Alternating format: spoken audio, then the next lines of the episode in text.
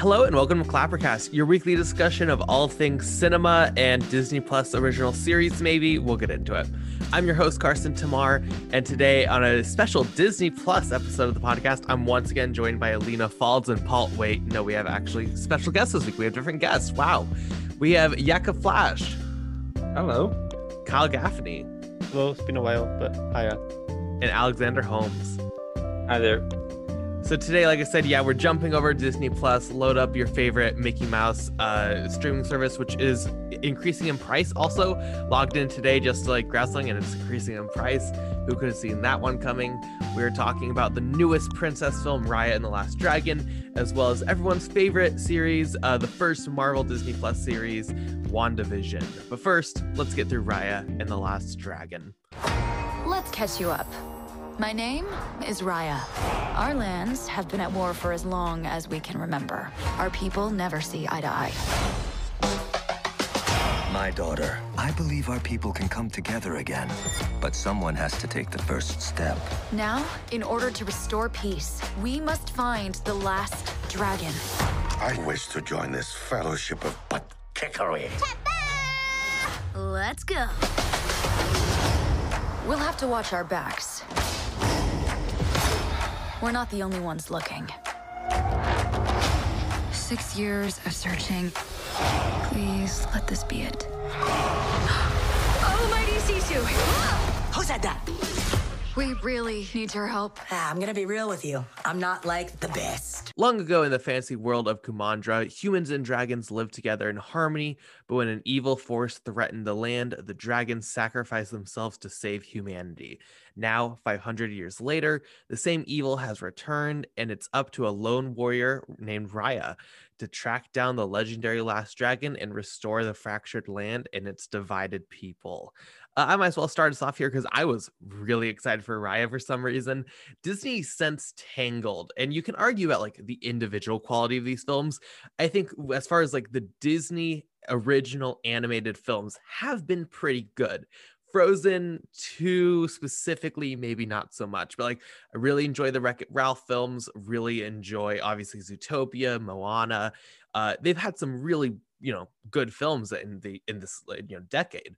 Um, so Raya and the Last Dragon, I had faith not just because of that, but also because it was Carl uh, Carlos Lopez Estrada directing it as a co-director. He did Blindspotting, which is my number two film of the 2010s. I think that's a masterpiece. He did Summertime last year, which is a fine follow up, nothing incredible, but it was good. Um, and what I got here, I felt was completely average. Um, I think I I was at no point saying this is offensively bad, but at no point do I think this is really anything that special. Um, it feels pretty cookie cutter. You have this plot where you have these characters, uh, they're going in, they have to find all these different items. You have some really obvious betrayals and messages, and you know, it's nothing horrible, but it's nothing great either. Uh, my biggest complaint is really Awkwafina. I think she is incredibly miscast here. Um, she just every voice is good in the film except for her. It's not even that she's like bad, but she just constantly stuck out, and I never could like believe it was her character. I always just heard Awkwafina. I felt she was really distracting. Um, and also the animation didn't do a lot for me uh, we talked about this with soul where you know you're only going to be impressive when you're capturing the real world in animation and trying to make it really realistic um, you know you're only either there's a ceiling that disney is about to hit because you can't go obviously past reality unless you want to get stylized um, and I don't think the animation here is particularly good. I felt the character animation felt really weak a lot of the time and very distracting. Um, I mean, it, again, it was nothing offensively bad, but this didn't do a lot for me. I should probably say it, say it this way. I didn't really, I wasn't really gunning to see it. I wasn't really okay. I I watch films made by Disney spe- specifically in the role of a parent because I have a seven year old child um, who's well a seven year old girl who loves that kind of shit. So so when I go to see Frozen 2 in the cinema, I have a child with me. So I, I don't really I, I don't really look at th- these things as entertainment for me. I look at them as entertainment for some somebody else. Um, and I'm trying to kind of filter this through how will this affect a, a young mind and will this be a good sort of uh, piece of entertain- entertainment for them. Granted, there are certain things in Disney films specifically that are kind of, I don't want to say that they rub me in a, the wrong way, but they kind of do. And it, well, historically they have done, but now um, they're kind of moving past this. So I'll, I'll touch on this hopefully a little bit later. But in terms of general impressions, for me, I just I, spent like an hour and 52 minutes, more or less okay. Animation style is what it is. I think this is pretty much stock Disney at this point. Uh, I, what I will say that I, I really like um, how okay, well, I don't want to say I, I really like this because normally this is this is where I have problems with Disney because I have a thing that they they always have ulterior motives because they they they only want to project a certain image so that they can sell me their products. So they will um, do certain things that are quote unquote politically correct or or um, for for lack of a better word, word they want to be they want to be seen as the sort of the woke corporation, even though they're still a bunch of billionaires who only care about their bottom line. However, I do appreciate the, the change of scenery, uh, at least as far as animation is concerned, where on top of the um, content for children in this sort of in, in the film, as in uh, an archetypal sort of, sort of hero's journey with it's teaching a child about being a hero, being or trusting someone, or like fundamental values that are usually, that are usually kind of you know good to have. Um, it's um, it's always had animated films specifically like Pixar and DreamWorks. They usually had the sort of underlying sort of like um, peppered innuendos everywhere, so that the parent in the room wouldn't get bored. Disney doesn't really do that anymore. What they do instead, instead of these sort of uh, I don't know, say sexually charged jokes that will just fly right over kids' heads, um, that say like Shrek would do or something like this, or pop cultural references. They don't do that anymore. What they do is just they inject a little bit of politics in there, which is okay. We can take it or leave it. However, there's one interesting byproduct, at least as far as this film is concerned, is if you look at the cast, if you look at the uh, crew, quite a lot of sort of ethnic diversity in there. And I think this, okay, I don't even want, want to get into why they're doing this, but at least the, the idea alone of, of hiring two uh, writers who are one is of Malaysian origin, the other one's Vietnamese, uh, hiring a director who's also of ethnic origin, hiring an, an entirely ethnic cast. I think it's something that people have been pining for, people have been asking for for a very, very long time, and now now it's happening. So you know you can take you, you can take the story or leave it but at least this is an opportunity i don't want to say for representation but at least for active inclusion for certain people. And I think on this level, Raya is a great sort of example of going the right direction, at least in my mind. Now, as an adult, I, well, I know, I, you know, I know what I took away from this film for children. Um, I'd say at least, I mean, um, later on I can I can I, uh, I can play a little clip because I, I did record um, a little bit of an interview with my own daughter to actually share her thoughts on this. Um, I'd say, yeah, it's it's stock Disney, and stock Disney has always been at least good. So yeah, so these are my sort of opening thoughts. So yeah, Raya, is not the best. It, it's not Frozen, and Frozen 2 I actually liked even more, but you know, like we can get to this later if you want to. But um, yeah, it's it's very difficult to hate this, and then and yeah, but you know, D- Disney has a very specific appeal, and then you know, and they know what they're doing. And yeah, I'm kind of in the same boat with the fact that I would never have probably seeked this out um, if we weren't talking about in the podcast, which is strange because usually I do check out the the yearly Disney release or sometimes couple a year. Um, but for me, the kind of Disney original animated films haven't really struck me well since Zootopia and Moana. Um, I enjoyed Fro- the first Frozen. I really wasn't a fan of the second Frozen personally, or Wreck It Ralph too. So I was hoping this would maybe be a kind of cliche as like a return to form, despite not having any interest in watching it. And what you were saying, it was refreshing to see these different locales and getting a you know a, a different cast from what we're used to. You know, it's not Tom Holland and whoever else shown up in Onward and just the same shit over and over again in that respect. But uh, what is the same shit is the although the animation is it's weird to say because like you are right, this is stock Disney, but then stock Disney is also pretty beautiful in terms of the quality. But you do expect that at this point because they're such a big company. But even going off that, there there are moments in the film where the animation style does the kind of it changes style for a couple moments, and at least when I'm sitting there, I'm like, why didn't why can't Disney? I know well, I know why they can't because they're too scared to because they think the film will just bomb. Can they just commit to a different style for once just to try it? Like rather than having they did it in Moana as well. It's like, oh, we're gonna give you little snippets of what we could have animated this film like, but no, here's just what you're you know what you're used to. And then going off that as well, like what we're saying, it's it's great to have this, whether it's representation or inclusion in the cast and getting these different locations and getting these different like um just different perspectives of stories. But then everyone in the film looks like fucking Elsa. The dragon looks like Elsa. It's that Disney face over and over again. Like, see on the because I hadn't seen any of the none of the trailers, none of the posters. I kind of knew the general premise. And when that dragon showed up and it was just Elsa as a dragon, I was like, oh my god, we're doing this again.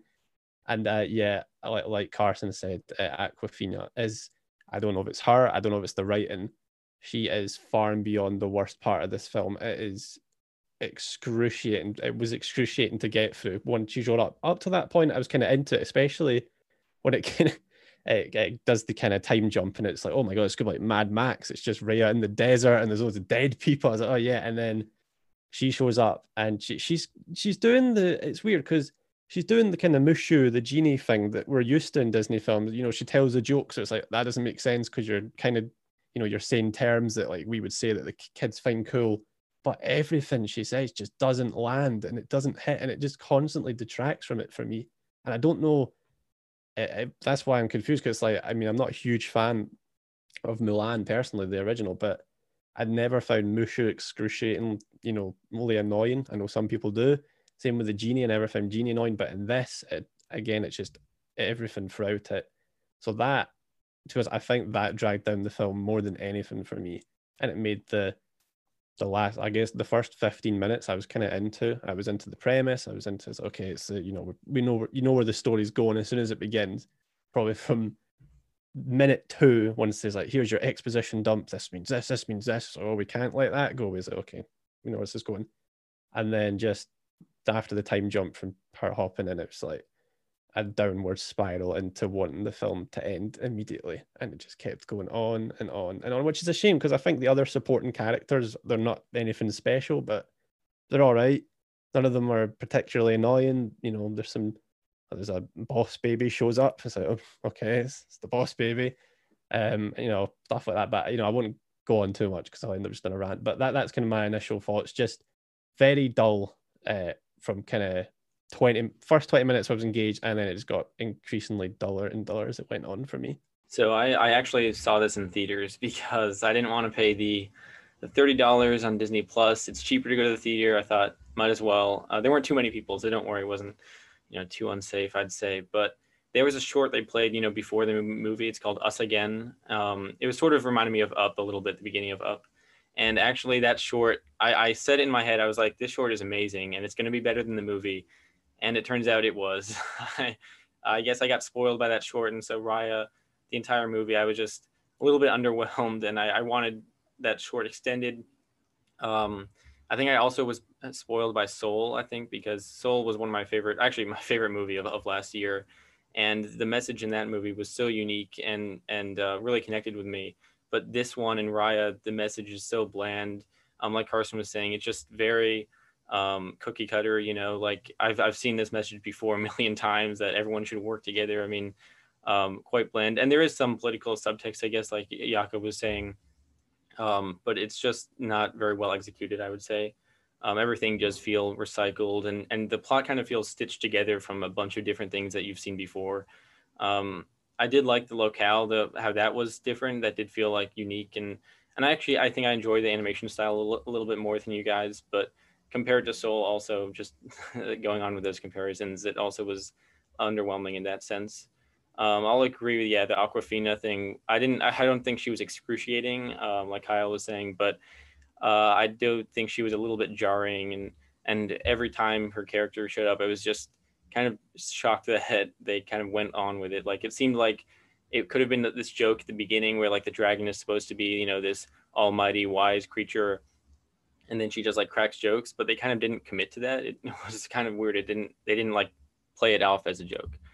Um yeah there were a lot of of the dialogue in general was kind of uh cliched. Like there's this line you know i'm going to enjoy this uh where one of the villains says that and that was i made like a short film with, my, with some of my friends a couple of years ago and we had a line like that in our movie and it, it was pretty i thought it was pretty dumb. And then um, I did like uh, James Newton Howard's score, though. I thought that was, you know, nothing special, but usual uh, Disney usually has pretty solid scores, I would say, and that was um, was quite moving at times. And also the voice cast was, besides Awkwafina, I think was pretty good. I really enjoyed Benedict Wong's character. I thought, I mean, again, he's definitely a character you've seen before in other Disney movies, um, but I think he did a really good job. Um, also, yeah, some of those, other supporting characters, like the Boun character, I thought was was good. Not anything unique, but uh, he worked well. Um, Kelly, Kelly Marie Tran was also pretty good, I would say, as Raya. Um, Daniel Dae Kim as her father. They were all just solid all around, I would say. But yeah, there's just nothing that really stuck out to me. It's pretty forgettable. Um, yeah, not not much else to talk about, honestly. I those are kind of my basic thoughts on it. I think it is curious just how like forgettable and bland this feels, considering it is like it should be a pretty big deal. You know, like not you can put you know how much weight you want into it. Like this is a new Disney princess. This is supposed to be like a big deal. And I really think Disney dropped the ball when it came to marketing and stuff, considering I think no one knew this was coming out, uh, which the box office totals is definitely reflecting that because it's doing quite poorly, um, even compared to something like Tom and Jerry, for example. But I, I, I think there's just something so I don't know if it's because the Disney formula at this point we're so used to it, or if it's just that this film really drops the ball with it. But there's just something about the story that I agree with Kyle. It just felt so boring and so hard to sit through.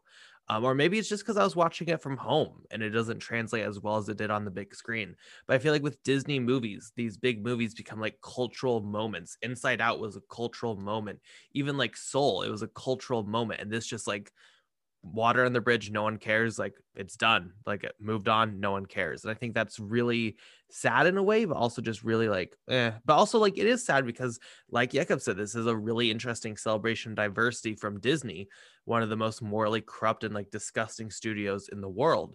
So like this is them doing something decently at least on face value good I know there's been a lot of discussion and controversy around like specifics of their representation.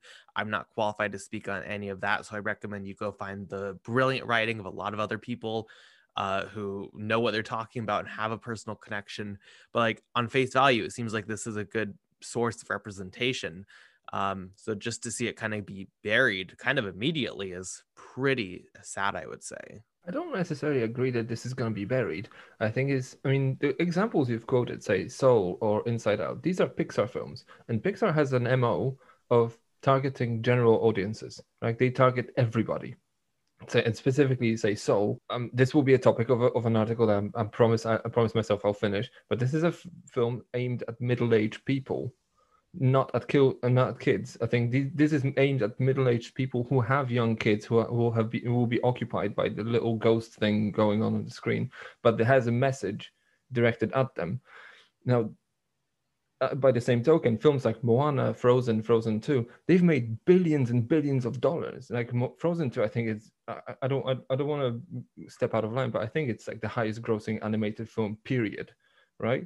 And then if you if you factor in the merchandise that they peddle alongside of it, these are massive cash cows, whether you like it or not. And Raya would wouldn't be any different. It's just it's marketed towards a specific demographic. So I might as well just um, uh, play you the clip I, I recorded. It's like a seven eight minute clip that I, that I basically just asked my daughter a few questions about this because I watched her watch this. I mean, I w- I wasn't half as interested in, in watching you know Raya and the Last Dragon as I was looking at what she responds to. Hope you, you can hear this. Okay, I'm here with my lovely daughter, Zofia. Can you say hello to everyone? Hello. Can you tell everyone how old you are? Seven. Okay, so can you tell me what you just watched? Raya and the Last Dragon. And um, in your own words, can you tell me uh, what this film was about? It was about like a dragon with lots of other dragons that have been turned to stone. And also, so some people have also been turned to stone by the drones, and there were lots of them. Okay. And then who was the uh, main hero of the film? Raya, And who is Raya? she's a girl that saved the whole planet in 500 years ago. And what did you like the best out of the film? The end was like super amazing because there are lots of powerful things at the end. Um, wh- who was your favorite character? Sisu, the water powered dragon. And Um, she was the last one. Okay, so she was the last dragon, and can you remember her powers? She had water powers, and the other ones just made this type of gem, and they and it had powers so that it, its friends can powers can she can also have them. Okay, so she had powers from her brothers and sisters and her friends, right? Yes. Okay. Um, d- did you like Raya's little pet? Yes, and the pet was like a. It looked like a woodlight, but it was furry. But and it was and it can turn big, and you can ride it as a bicycle. It was very cool, was it? Yes, Uh, what did you think about the big enemy? Who was the big baddie? I think the big baddie was the Fangs um chief. I think. Well, I'm not quite sure if that was. Mm-hmm. And what did you think about the uh, Fang Chief's daughter? Um, first they were playing together and having fun, but then they were fighting. Mm-hmm. And did you like when they were fighting? No, Why did you? li- Why did you? What did you not like? because the Fangs team was a ba- bad team. Um, was it scary to watch uh, these girls fight? Yes, but it can also be scary for like under four years childs. Well, it will be okay if you're above that. Oh, that's very nice to know. Um, were there any other things that you were uh, afraid of? Um, there were a few f- things that I was afraid of, like the fighting bits. Like most people, the most bits where people were fighting. That's the bit when I was a bit afraid of. Um, were you afraid of the drones? I was afraid of the drones, but the drones were like type of monsters, like I told you earlier. They were the monsters that turned everything into stone when whatever they touch. Mm-hmm. Um, did you think the film was colorful, or would you think it was dark? Um, somewhere in the middle was a bit dark, and so and at the end was really colourful, and it was really fun and really cool.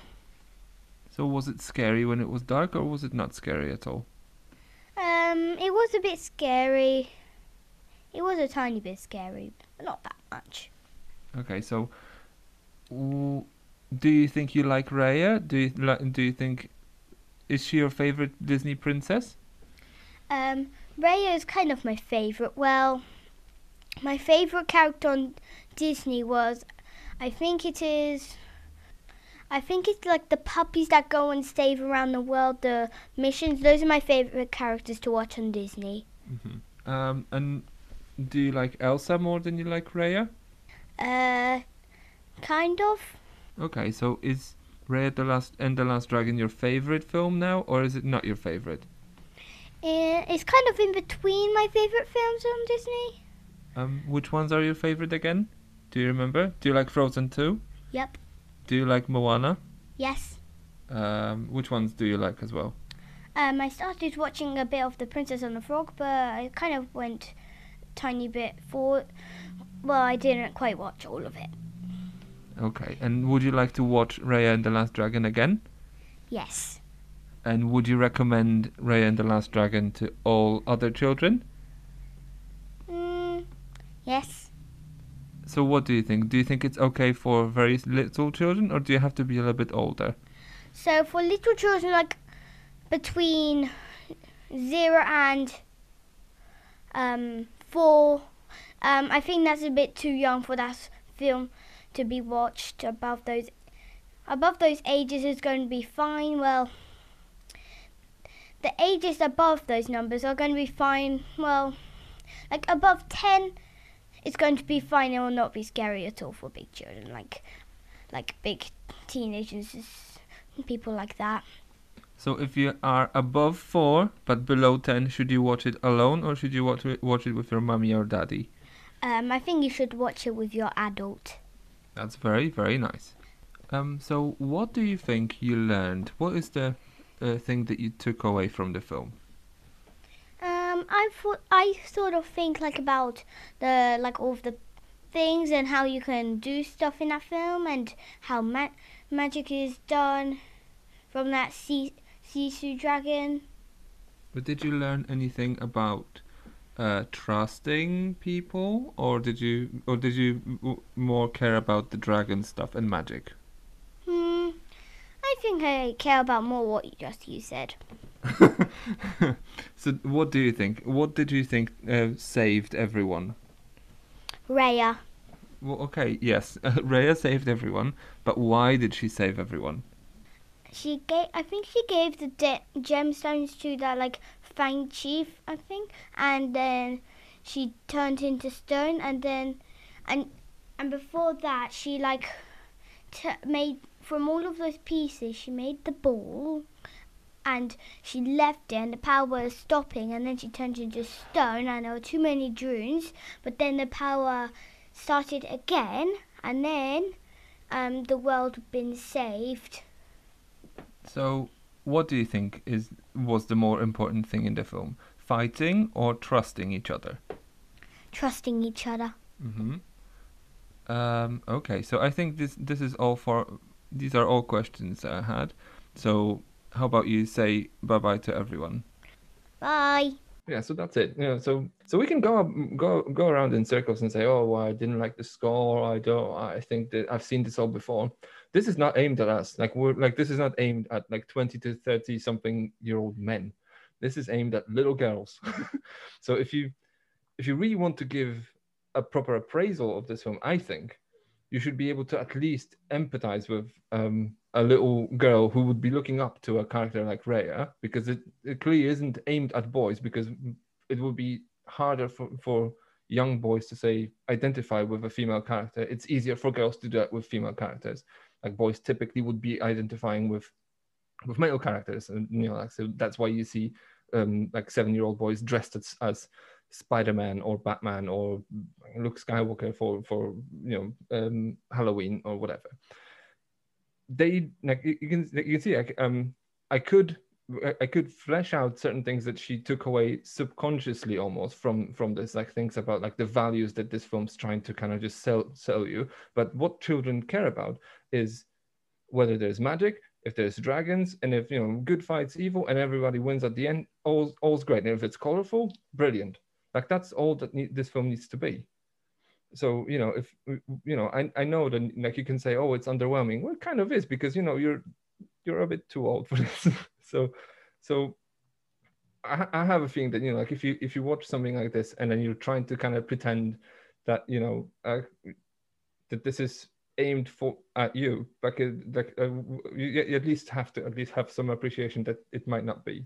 I would agree with you and I, I mean, I do agree with you to points. I think that, I mean, like Disney, they're like, um, their animation studios are clearly marketing towards children. Whereas, like you said, Pixar, when they can be arsed not making onward, they are aiming to a wider audience that everybody's gonna love. You know, like, like we said, we've all pretty much we all loved Soul, and that was a film that when I'm watching it, I was like, if I was a really young kid, I don't think I would have liked this at all. I mean, like you said, yeah, well, it's a cool little ghosty thing. I'd be, you know, I'd be interested in that. But then just the last couple of months about what is going on. But uh, although I am a twenty-something year old man, I uh, love Frozen very much. Um, Frozen is not marketed towards me at all. Um, but I would be telling an absolute lie if I've not seen Frozen like five times.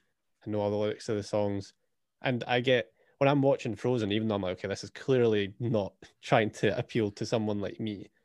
When I'm watching Frozen, I just the story again, although the story is something we've seen so many times, just the film in general, how it's handled, how it's I mean, obviously this isn't a musical, so it's different in that part, but just all of it in terms of how it's done as a film appeals to me, and I'm engaged from end to end, even when there are the parts I'm like, okay, this is getting a bit too childish. Even with Moana, there are parts of Moana I start to check out.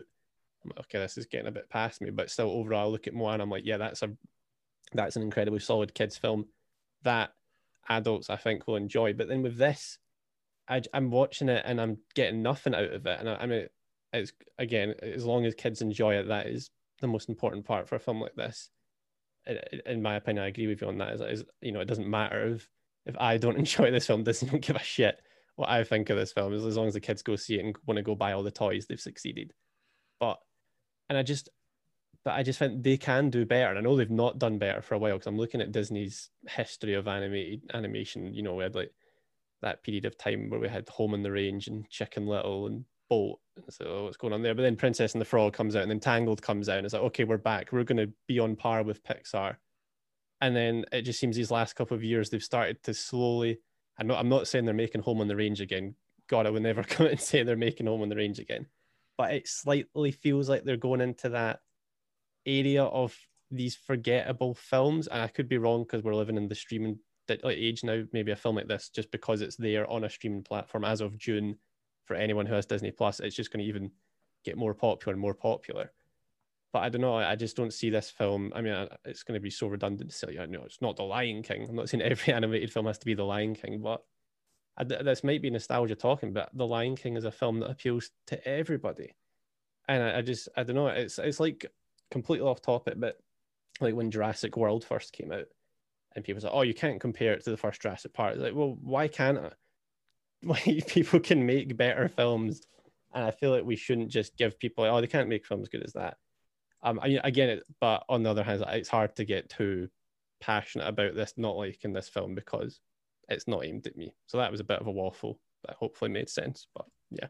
Yeah, I was gonna um, bring up like the Lion King as well. Like I enjoy, you know, the Lion King, like Aladdin, Mulan, like all these movies that are aimed at kids, but I enjoyed them, you know, a lot more than Raya and the Last Dragon. But on the other hand, I would say that Raya is definitely a film that there's nothing bad in it. You know, there's nothing offensive that like you don't want your kids to be influenced by. Like Mulan, you know, has some and Aladdin, well, Aladdin especially has some parts that are definitely not politically correct, and you probably wouldn't want you know your kids to be. Um, even though at this point everyone's seen it, um, subconsciously like you know get that stuff into their heads. But Raya is definitely a movie where I could see you know it's definitely a, a good movie for kids to see. It's not like there's nothing offensive about the the message. There's nothing bad about that. You definitely want. I mean, it might be simplistic to us that you know everyone should work together, but for kids, it's probably an okay message for sure. And if they enjoy it, you know, there's nothing nothing wrong with that. Um, but I still think you know Raya's on the lower end, I guess, of or, or not in the, probably in the middle, I guess, of all of the Disney animated movies, and they're definitely ones that are more enjoyable for people of, of all ages yeah, I mean, I, I agree on a vacuum. This is why, like, I don't judge Raya and the Last Dragon, right? Like, whatever. I think it's a completely passable, like, respectable film because it is speaking more to kids. But when you look at the Disney history, like, these are history of films that tend to go for both adults and kids. I watched Zootopia. I'm intrigued in the story, even though there's some story beats that are quite boring. Really love the world, blown away, love that film. Uh, Ralph Breaks the Internet for very personal reasons. Love that film, cried during the end of it, had a great time uh, Moana, great story, great journey. your hook. The animation stunning. Raya Last Dragon doesn't have that. Granted, you know, like you said, it's going for kids. So I think it's a respectable feature. But also, I don't think when you look at the history of Disney, it's that wild to ex- not expect a little bit more for them and a little bit more, especially for adult audiences from them, because historically they have that. Also, might I mention, good on your daughter. I was half expecting her, considering as your daughter, to like start personally, uh, like did like personally attacking the filmmakers. Never did that, so good on her. Yeah, no. uh, no, she's she she's. No, I'm trying to raise her well. to be an asshole like I've no, but then, like to your point, like I, I can see there's one there's one like you you guys just keep mentioning things like Lion King, Lion King, Aladdin, and you know some good sort of back catalog of Reese's, and there's one thing that, or even Moana or like Frozen, there's one thing that this thing doesn't have is songs because it's not a musical. And then I have a feeling that this is probably why it's gonna it's going to I don't want to say disappear from this sort of cultural consciousness because say like Mo- Moana gets like at least the soundtrack to Moana gets played in my car very often, not on my request, but you know it gets played because these these are things that kind of persist in the culture a bit later. Like you know, like Let It Go is something that you can probably sing in the shower, like anybody would. Like especially uh, if you have a kid, probably granted you you'll probably hear it daily anyway. Um, well, just you know like my, my daughter now has a has a Elsa duvet cover on like that she sleeps under. It just still happens, right? Um, anyway, um, what the um, what I wanted to touch on is then like when you say, "Well, the Lion King appealed to everyone," I'm not really sure it did.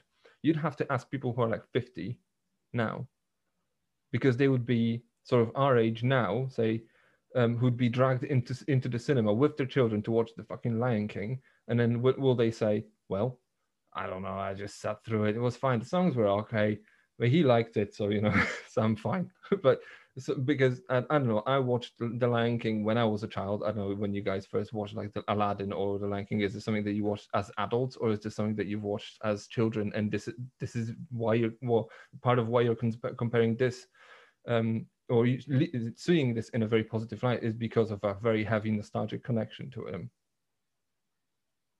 That's that's probably definitely that's definitely true for me at least. Um, I probably do have a pretty nostalgic connection to those movies. I saw them when I was a kid, and so I guess I was the target audience, you know, back then. So go. now when I look back at them or I rewatch them, I get that feeling again. Um, but also about the musical thing, I think that is an aspect that's um, that, that's important and worth bringing up. Like, I would have enjoyed *Raya and the Last Dragon more if it was a musical. I think there's there's this aversion to um, musicals, especially recently. Like Disney is taking out all the music of their movies. You know, the live action remakes. I know they're supposed to be you know more realistic. I guess I, I don't know why they're trying to do that, but um, I would have I love for the Lion King, for Mulan, the live action remakes to have the musicals, the music numbers from the original. I think it makes the movies a lot more memorable, a lot more exciting. Um, I guess there's just in general audiences don't enjoy musicals as much. Like I feel like it's a lot of people's least favorite genre. They always like, why are people singing and dancing? I don't understand it. But when you have movies with talking animals, I think you don't have to worry worry about why are characters bursting out in song. It just makes the experience a lot more enjoyable. And I really wish Disney would go back to uh, putting a lot of music in the movies. Though I understand why they don't, because they want to make the most money and they think that people don't want to see that. I just hope we get it a resurgence, I guess. And one one thing that they do start, they did started doing with with Raya specifically, is say okay, like things like Shrek or I don't know any DreamWorks or Pixar animation would in, in, inject pop, pop cultural references into the films that would be sort of like this these little Easter eggs that the parents is supposed to pick up, and there will be sort of either a, a little bit on the nose little things like on the wall there will be a poster for Star Wars or something like this. This thing has it, uh, well, this is something I, I do appreciate, but I, I appreciate also that it will go right over children's heads, and maybe one day they will kind of reconnect with these things when they actually watch the real deal say the, the beginning to the film is literally lifted from Raiders of the Lost Ark. Um, the sort of idea of uh, like the, one of these sort of little I can't remember is it is it the Talon uh, land? This is like it's kind of photographed in a way to kind of resemble like the Mad Max sort of dystopian wasteland. So there there are clear sort of hooks, pop cultural hooks in in injected in there. Um, and then even my wife when she was because we paid 19.99 pounds for this actually she watched it again right? So um so when, when my daughter was watching it again yesterday you know today because that's what that's what children do like when, when they watch something once it's go, it goes on repeat. So you know like you get to you get to see quite a lot of it. Um like you, you see like she, she was even mentioning like this kind of looks like star wars a little bit to me. Like there's there's um like the aesthetically it's, it's kind of very reminiscent of certain things that you, you you should kind of just find familiar. So it's very smartly put together but it's smartly put together from a cor- corporate standpoint because like let's be honest like disney is not really after making lasting art. They're making uh, they're making uh, successful products first and foremost. If it becomes art that's lasting that's great. Like they're, they've done a great job. Say like the lion king lion king is probably the closest to something like this that in the last sort of 30 years that kind of just transcends the idea of being just a product. Um, and uh, yeah, so I, I I think they're just for for all all its faults and uh, and the fact that it's clearly not aimed at me because I, I know uh, we should you know we should work together we should trust people we should get together and then it's clearly aimed at the sort of reconciliation post Trump world because we're we've descended into tribal echo chambers and we need to kind of just figure shit out on like how to work you know, together. Well, my seven year old has no idea this is this is happening but this is kind of injecting these things sub, in subconsciously in subliminally to into children. And I, I find this is this is laudable. This is great. But yeah uh, so well I, yeah i don't know. I don't know how long we, we want to keep keep talking about Raya, but I, I, it's just it's just you know it's, it's kind of funny to just four grown men trying to kind of just have an have, have an adult discussion about a film that's clearly not aimed at them. This is like artemis fowl all over again. Yeah but yeah so that's my two cents on this. And and you can clearly see that little children like all, all like when when they watch it, these watch these things they look at different things than we do. Like they don't think about oh I, I, I, didn't like the character. Oh she she was happy this was a dragon and it was funny and then it was and had and had powers and did awesome stuff. Uh, uh, like when when she realized that this thing could fly holy shit like she just she just st- sat up in, a, in in on her sofa. So you know so you could so you could see how they react and you can see where when they're scared when they're cheering like they, they will fist pump and you know so the film works as far as i'm concerned it just doesn't it's not supposed to work for me and that's fine Maybe that's what this film needed, just like with Frozen 2, I think it was. Or I forget what film, but there was an animated film. It wasn't Frozen 2, but there's one that I really didn't like. But afterwards, like eh, when I was in the theater watching it, all the kids were like, you know, losing their fucking minds. And I was like, well, you know, at least it's sweet enough for them. Maybe I'm just feeling narcissistic about this because I was alone on my couch with no children around me, like screaming. So I was like, well, this sucks. But maybe I just one. need that childhood spirit. I don't think we have that in America, but. Well, that's a business opportunity right there. COVID will also make that a little bit rough right now, but you know. Yeah, no, but but you, kind of get the gist. Like you know, I, I know, yeah. this is this it is a bit sad because at least where where where I am, I can't I can't take her to the cinema, which it would be even even better because there will be rowdy kids, and I know people kind of just and then there will be parents on their fucking phones just sitting there, and I'm just like, spend 110 minutes looking at the screen so that you you know what what, what your little son's looking at okay? But yeah I, I just, this is my pet peeve people on, on the phone on their phone especially with on during children's movies you know anyway. So i can't go to the cinema and have this be a cultural experience for children. This has to be occurring in the house and then you know so it's slimmed down to say the least.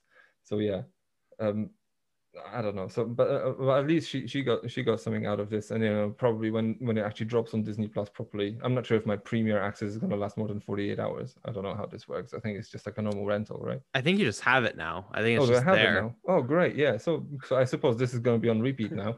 So you just own what? So you just own this film? I, I thought it was like a rental thing. That's what I, I thought. That this is a rental, like Gosh, like you know on Amazon Prime, I can, I can I can rent Amazon uh, I can rent Wonder Woman 1984 like for like 14.99, and that's only like 48 hours.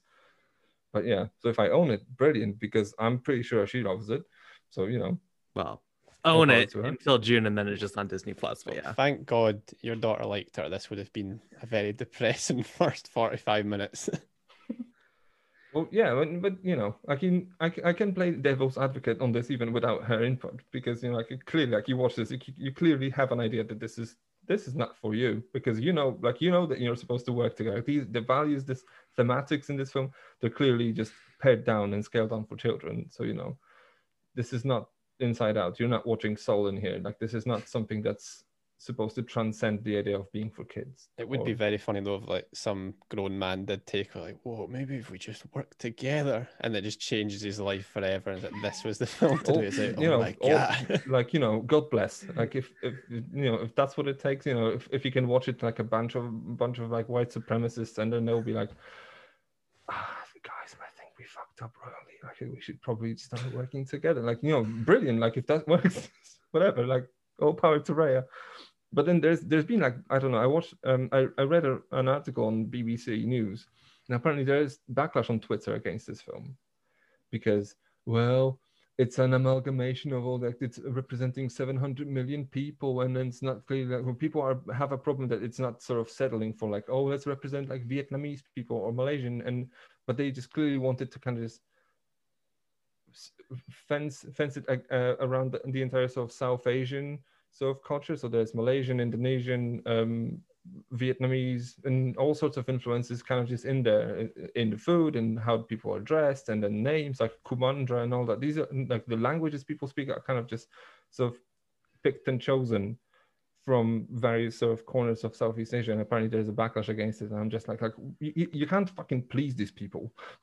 so it's just, I don't know, but you know, that's just me just my last thing to say about this because I have literally nothing else to say about it. As uh, the most frustrating part, even just outside of what the film was, was just why bring in. I mean, I know why, cause, actually, you know what? I don't know why. Why bring in the director of Blindspotting to like to do this? You know what I mean? It just feels very because usually I can be like, oh, maybe because that helps get maybe that helps get people like us in because oh, they've got the director of Blindspotting. Is he good? It's like no, it's just it's another like feels like committee directed film that why and it says at the end it's like directed by it's like also co-directed by these people is it right so what happened here did the director you know carlos estrada did he bring anything to this because i was watching it as it is there anything i can see I mean, there might be if i looked hard enough but no that was just my final gripe with this why why why Agreed, but at least I can go to bed knowing like he got that Disney paycheck. So like, Yeah, good on him. enough. Go make another Blindspotting or something now. You you have money now. Well, yeah, that's just you know that's street cred, and and it opens uh, quite a few doors. So like I can I can see how someone like uh, Carlos Estrada or ha- anybody who's just made like a one successful indie feature, like doing this and then seeing this as okay, well now now they're a successful person who carried a blockbuster. Um, it's easier to get money to get what you want done, or you can, you can just stay in the fucking Marvel blob. that's what i was gonna say he's gonna end up in marvel next there's Well, not gonna be a blind spot it's well- gonna be doctor strange 2 sam raimi will drop out and he'll step in Is Sam Raimi still on there, by the way? 'Cause I have a feeling Apparently. this is gonna this is he's gonna drop out if he It hasn't dropped out yet. That's what I, after watching Spider Man 2, I'm like, there's no way. There's no way they're gonna like if he wants to, you know, do his Sam Raimi stuff, but that's a whole different topic. Well, speaking of Doctor Strange 2, actually, the other thing we're talking about today is supposed to be leading into that. You know, we'll we'll, we'll see how that goes in the future. But for now, let's focus on the nine episode Disney Plus hit series WandaVision. Heavenly shades of night are falling. It's twilight time. Wanda and Vision, aren't we have five pair? This is our home now. I want us to fit in. Oh, this is gonna be a gas! Where did you two move from? How long have you been married? And why don't you have children yet? Our story. I think what my wife means to say is that we moved from. Moved from where? Married when? Damn it, why? Oh, Arthur, stop it! Stop it! Stop it! Stop it! This is really happening. Like days of old, lighting the spark of love that fills me. With dreams. Am I dead? No. Why would you think that? Because you are. In WandaVision, Wanda Maximoff and Vision, two superpowered beings living idealized suburban lives, begin to suspect that everything is not quite as it seems. Uh, Jakob, I know you're quite passionate with your love for the series. Why don't you start us off today with WandaVision?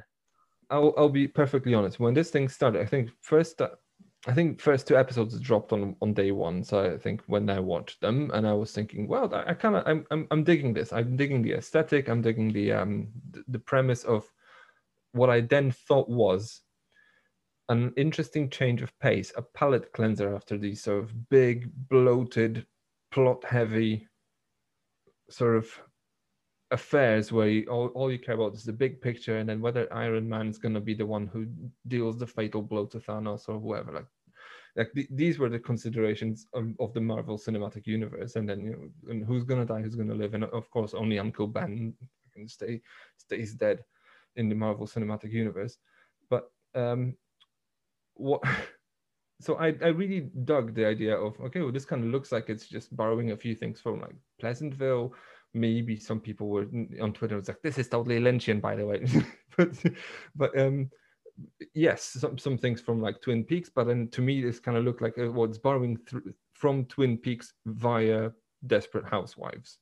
As in, like I don't know if you've ever watched Desperate Housewives. Like the first two seasons had a genuine like murder mystery. There was there was shady shit going on in there, so it kind of just had a different vibe than than just like a regular sort of. And Kyle MacLachlan is in both those shows. Yeah, yeah. So yeah, but then it had this sort of atmosphere, and then you can. You, I at least assumed, um, well, that then okay, well maybe there this is a change of tack that they want to just well, explore character a little bit more and see where this goes, and this mystery has something to to do well, with unlocking certain themes or certain character traits, so that we can learn something more about these these people as as something more than they're just elements or they're just little cogs in the sort of big uh, big sort of turning wheel of of Marvel cinematic plot that will go from through for another like four or six phases. I don't know how many more they will have planned. Um, but yeah, it clearly turns out that now this is just in service of a pandering to fans and b setting up events for for the future because you know, no one gives a shit about what Wanda Maximoff could potentially be going through because all all that matters is that someone gets resurrected, someone unlocks their powers, and then someone gets name checked on then like you introduce some kind of agency. I'm not sure if sword was in captain marvel or not but then like you kind of just this is all a, a it, its existence is a, a, as a standalone piece of um, storytelling is completely unsustainable like WandaVision does not exist before without what came before it and and its existence is only as a little brick to sustain what will, what will come after it uh, which to me is quite a shame. So after like the first two three episodes, it became it became a real chore going through them.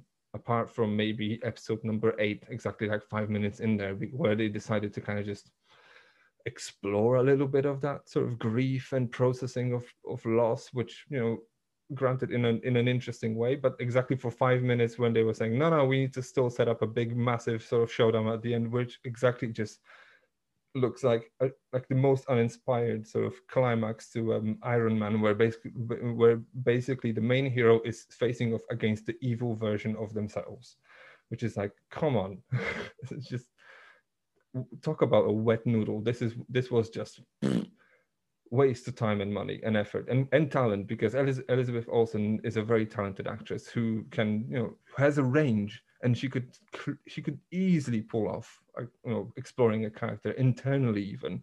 But no this is all plot. This is all fan service. And then as, as long as people are clapping marvel's gonna marvel's gonna be doing the same shtick for another 10 to 20 years. And I'm, i know at this at this point i'm fucking checked out I'm the exact same in regards to. I say this every time a Marvel film comes out. I'm like, oh, I'm done with Marvel for you know, especially after Infinity War. I was like, okay, that's that's my jumping off point for Marvel. But then so I'm like a sucker for Spider Man, and that's always been like my weak point with these things. Like Far From Home comes out, I'm like, okay, I need to check into this, and I really enjoy Far From Home, despite the issues. It's so strange because then I watch Far From Home, I, I really like that.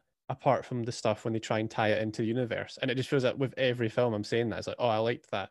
Apart from when they started trying to tie it in, it's it always reminds me if, if it was Age of Ultron, which got ragged on because there was like four scenes. There was like that scene where Thor went into some strange bit, and he was like, "This is setting up for two, and it was the most forced thing. And then they never just, it was, "Oh, they'll never do that again." And it's like, well, yeah, they just pushed it to the credits for free mid-credit scenes. But anyway, um, so when this started, uh, I started watching my girlfriend. She's the exact same as me. She's kind of she watches all the Marvel films. Still not seen Captain Marvel though, because like for that, it's just like I've not had because I was that was around the time I was like, okay, I'm done with this for now. But I, I will check it out. And it starts off, and exactly like you were saying, Jack. I was like, oh, this is it's different. And I was already intrigued because I remember when they did this kind of show reel when they announced like here's all this stuff coming to Disney buyer platform, and it's like WandaVision, Loki, uh, Falcon Winter Soldier. I was like, okay, out of all them, WandaVision looks the most interesting because it just kind of grabs you. It's like, oh, it's in black and white and it's in a different format. Like, okay, that could be a one-off scene. I hope not. I hope it's something interesting. And then you watch the first episode and pretty much maybe like the last three seconds hints at something else going on, but it's literally just Wanda and Vision stuck in a 50s sitcom. You're like, oh, this is Marvel doing something different here. Okay, I'm gonna. There's not there's not really a hook here, but you can tell if you are even if you're not a fan, if you're at least aware of what's been going on in the history of the cinematic universe, you know, like okay, Wanda is internalizing something. We know it's obviously because of what's happened to Vision over and over and over again because he just keeps, just keep, you know, he had to die twice in that one film. But it's like if you're a fan, you know she's got something going inside. It's like, okay, so I'm gonna you're, you're immediately hooked with that. It's like okay, what's going on here? And then you're like, oh, they're to do a different decade of TV every episode. That's a really interesting idea because then they can talk about not only give give these characters some breathing room outside of here's a cool fight scene, they've all got their moment. Because it's always been like that. It's like Infinity War. It's like, oh, every character gets their moment, which translates to every character gets a cool punch against Thanos, rather than every character gets, you know, an area to breathe and become and become a character. And Wanda especially has never really had that. So having this, and I'm like, okay, I'm really into it. Blah, blah, and I think we get to episode four. I think is when uh, they introduce uh, Sword, and the whole uh, the whole episode is following them explaining the first three episodes. And I just can't remember the last time watching something that I'd felt so insulted, like my intelligence. Like, you really think we need every single thing that just happened explained?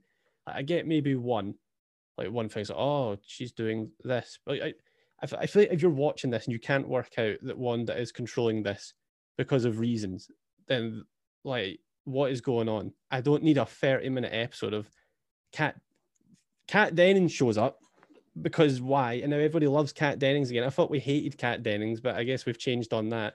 I don't have anything against Kat Dennings, you know, I'd take it or leave it, but it was just so strange that one of the most hated characters of four shows up and everyone loves her again. Just to explain it. And then that keeps going through to like the episode eight, which has those moments. I mean, I'm jumping around to episode eight has those moments like, okay, they're given like weight to these characters who didn't have weight. And I guess if you are somebody, if you are a massive Marvel fan, you rewatch these 30 films every single year, then that would be good to have Age of Ultron, which is a piece of shit, have a bit more weight to it. Because like, oh, Wanda and Vision actually have a relationship with each other outside of the script says they need to. But then off the back of that, it's also like, yeah, she had a box set of Malcolm in the Middle. It's like, what you honestly think that was my burning question? Why? Why is it a sitcom? Like, why? I need to know. It's just shit like that is constantly dragging it down. And even outside of the show, like my mum, God bless her, she hates Marvel. Again, she's not not against it. She's not seen a single one of them. But we always joke. I was like, "Oh, you're gonna watch those Marvel films?" When you're just like, "No, I'm not." And I was like, "You know what? Watch the first two episodes of WandaVision because I think you'll like it." And she loved it. Like she was so into. Said, oh, "I really enjoy this. It's like the shows I used to watch when I was a kid." And I just knew in the back of my head like it's gonna become schlock. I said, I just hope it doesn't become schlock. I like, I'm not gonna tell her. And then it gets like episode four, so like, oh, I didn't really like that one. I oh yeah, hopefully it goes back to it. And it does, goes back to it. And then at the end of episode five, like it kind of the first bit of action, and Wanda's like, get out of my town. And she's like, oh, and, she's, and then she was actually like, I'm done. Like, I'm, I'm out of it. It's, it's becoming Marvel nonsense. So that was the most frustrating part of all for me. My poor mum getting disappointed by Marvel. I'm like coming at this kind of from the same angle. Like I, I hate Marvel. I shit on them a lot, but I also watch pretty much all the movies in theaters. You know, except for like Ant Man and the Wasp. I think I missed that one. But I watch them with like my friends who are more into Marvel than I am, and I have a good time. I really, you know, enjoy the theatrical experience, and um, and they are kind of more experiences than than movies, honestly. And I, and I think I realized this during the pandemic when I rewatched um, Thor Ragnarok for the first time since I saw it in theaters, and um I liked that one before, when I saw it in theaters. I thought it was like one of the best of the MCU. And then I rewatched this alone with uh, in my house alone without anyone else, and I, it just completely fell flat. Like nothing, almost none of the jokes landed for me. I just thought it was pretty unoriginal and uninspired, and and that kind of like when it hit home, like just Marvel works in the theaters, but it, it really doesn't work. And um, just watching it as like a, trying to watch it as just a movie. Um, and I think WandaVision kind of hammers this point home. It's um, definitely not Marvel's area of expertise to these like small scale things that aren't um I don't know spectacles I guess and I they tried to do like character development in this but I think it didn't really work because it, it just feels like they didn't need an entire limited series for this thing they didn't need nine episodes to show you know Wanda going from denial to acceptance like that's it's a pretty basic um, storyline and um, it's just so predictable it does become a slog and and like everyone else is saying, I, I enjoyed the first two episodes. I was like really intrigued by this. I thought you know maybe Marvel is doing something different. But what had me worried was I saw the reaction to that. All the Marvel fanboys didn't like the first two episodes, and they're like, just wait until it gets better, you know, until it gets back to the Marvel stuff, which I thought was a completely backwards, um, you know, look at it. I thought it they shouldn't have done the Marvel stuff, obviously, and they shouldn't have gone back to all of the schlock and and of course they inevitably do and it just gets so tedious um, after those first two episodes. They i was intrigued by the mystery of the first two. I was like what i mean i wasn't exactly sure you know what's happening. I think i had some sort of idea but i was like well they could go with a couple of different directions in this. But then like episode four comes they reveal everything and i know exactly where it's going from there. There's all the mysteries sapped out of it. They like there's nothing else to keep me invested in this. I'm i just basically like zoned out for the last the rest of the series. I was really had no attachment to it. Um yeah i think like they could have it almost felt like they were trying to do something you know with the the breaking bad movie with el camino where they explored like this character you know they explored jesse pinkman's character a little bit more and added a little bit more depth to him. But he was a character who you would have you know you had five seasons with. You actually knew him a little bit more. Wanda you've had four movies with her and she's not the main character in any of them. She's barely explored. Her character is not she doesn't have much of a character in those movies. And so you think that maybe WandaVision could be like actually explore her character. But instead they her only character trait is that she's really sad. That's like and she's grieving. That's like basically it. And she likes sitcoms i guess. That's they don't really take this opportunity to actually make her nuanced or or different. And i also think this um also another reason why the movies work and, and where this doesn't work is that in the movies like captain america and iron man right they, they do have character arcs but they're they're very simple character arcs. You know, it's like going from being selfish to being selfless. You know, and, and vice versa for Captain America.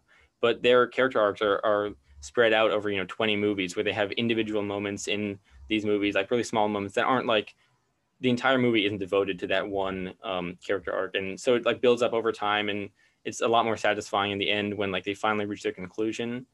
Um, but in this one, it it's doesn't work because it's so simple, and it's all compacted into this nine episode run where every episode they kind of beat you over the head with oh she's in denial and she's going to have to get over this and accept it. And it just it was so obvious to me. It just didn't hold my interest at all.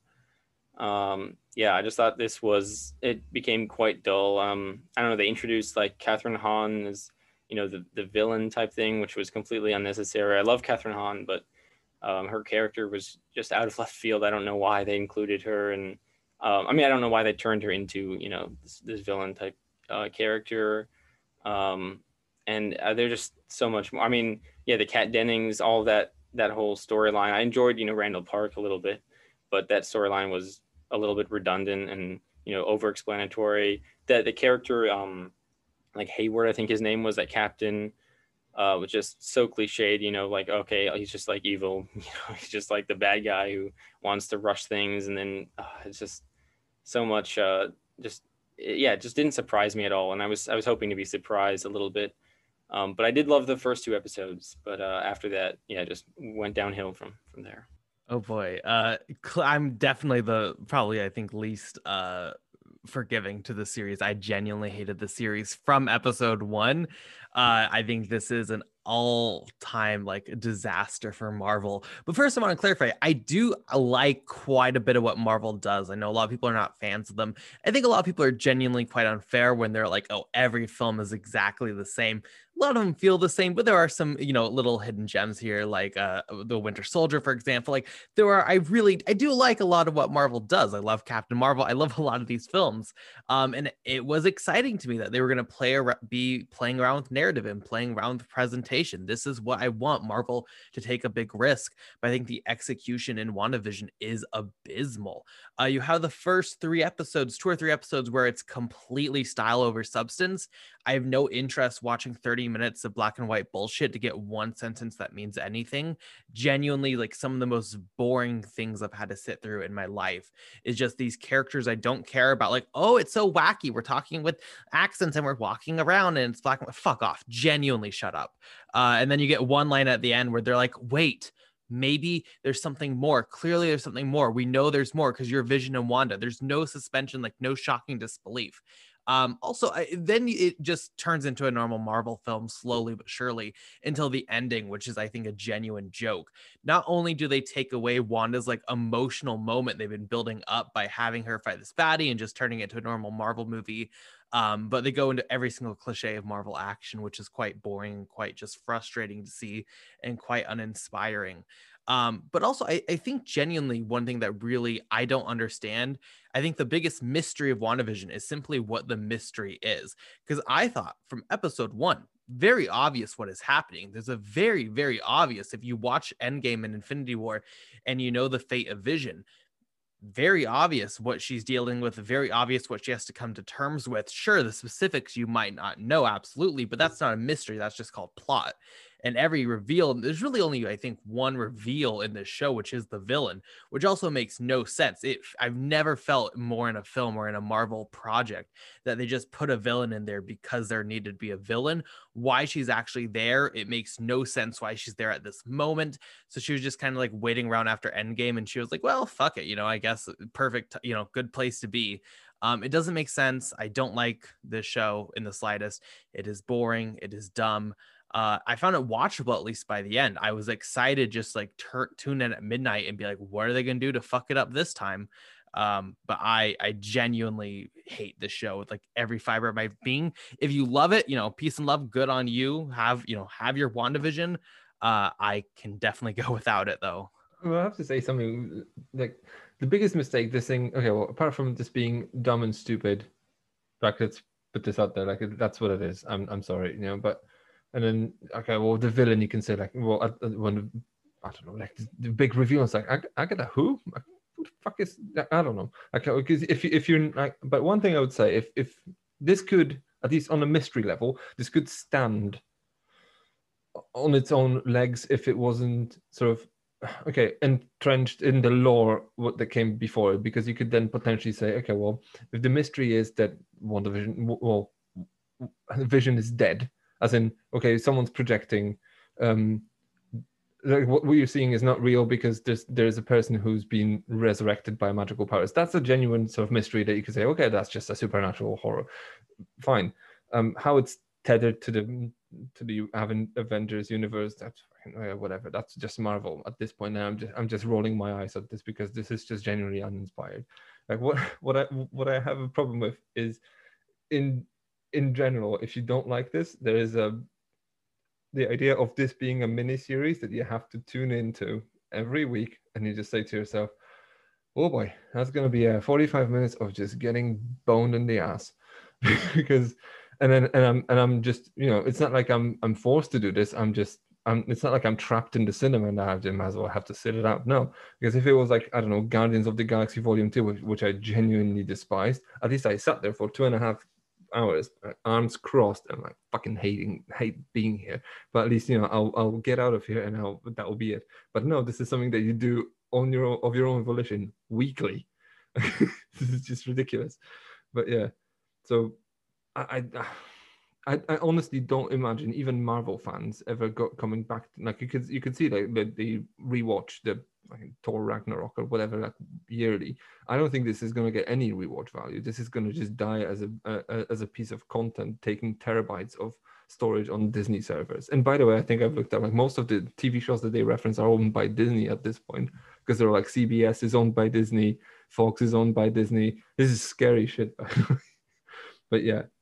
Yeah, the people are already rewatching it. People love, love, love, love. Like this is people's identity who, who, at this Who are point. these people? Are they like fifteen year old, fifteen year olds who just I, I, they can't they can't anymore like masturbate anymore in, in, in the day because they'll just get second degree burns or what? I mean, I'm not gonna say it's not them, but I'm also not yeah. gonna say that it is them just for uh, you know, I still want to be likable on film Twitter. Yeah, no, people like I think you're underestimating how much people fucking love the show. I saw this thing on on uh, this channel, this Instagram channel I follow that like is a huge Marvel fan. Just kind of just see what how they you know understand things or how they view things. And they saw there's this one post about Kat Dennings' character, like in the episode, one of the episodes where she was like, I think maybe it was episode four, and they were like, she got more character development in this episode than in an entire movie.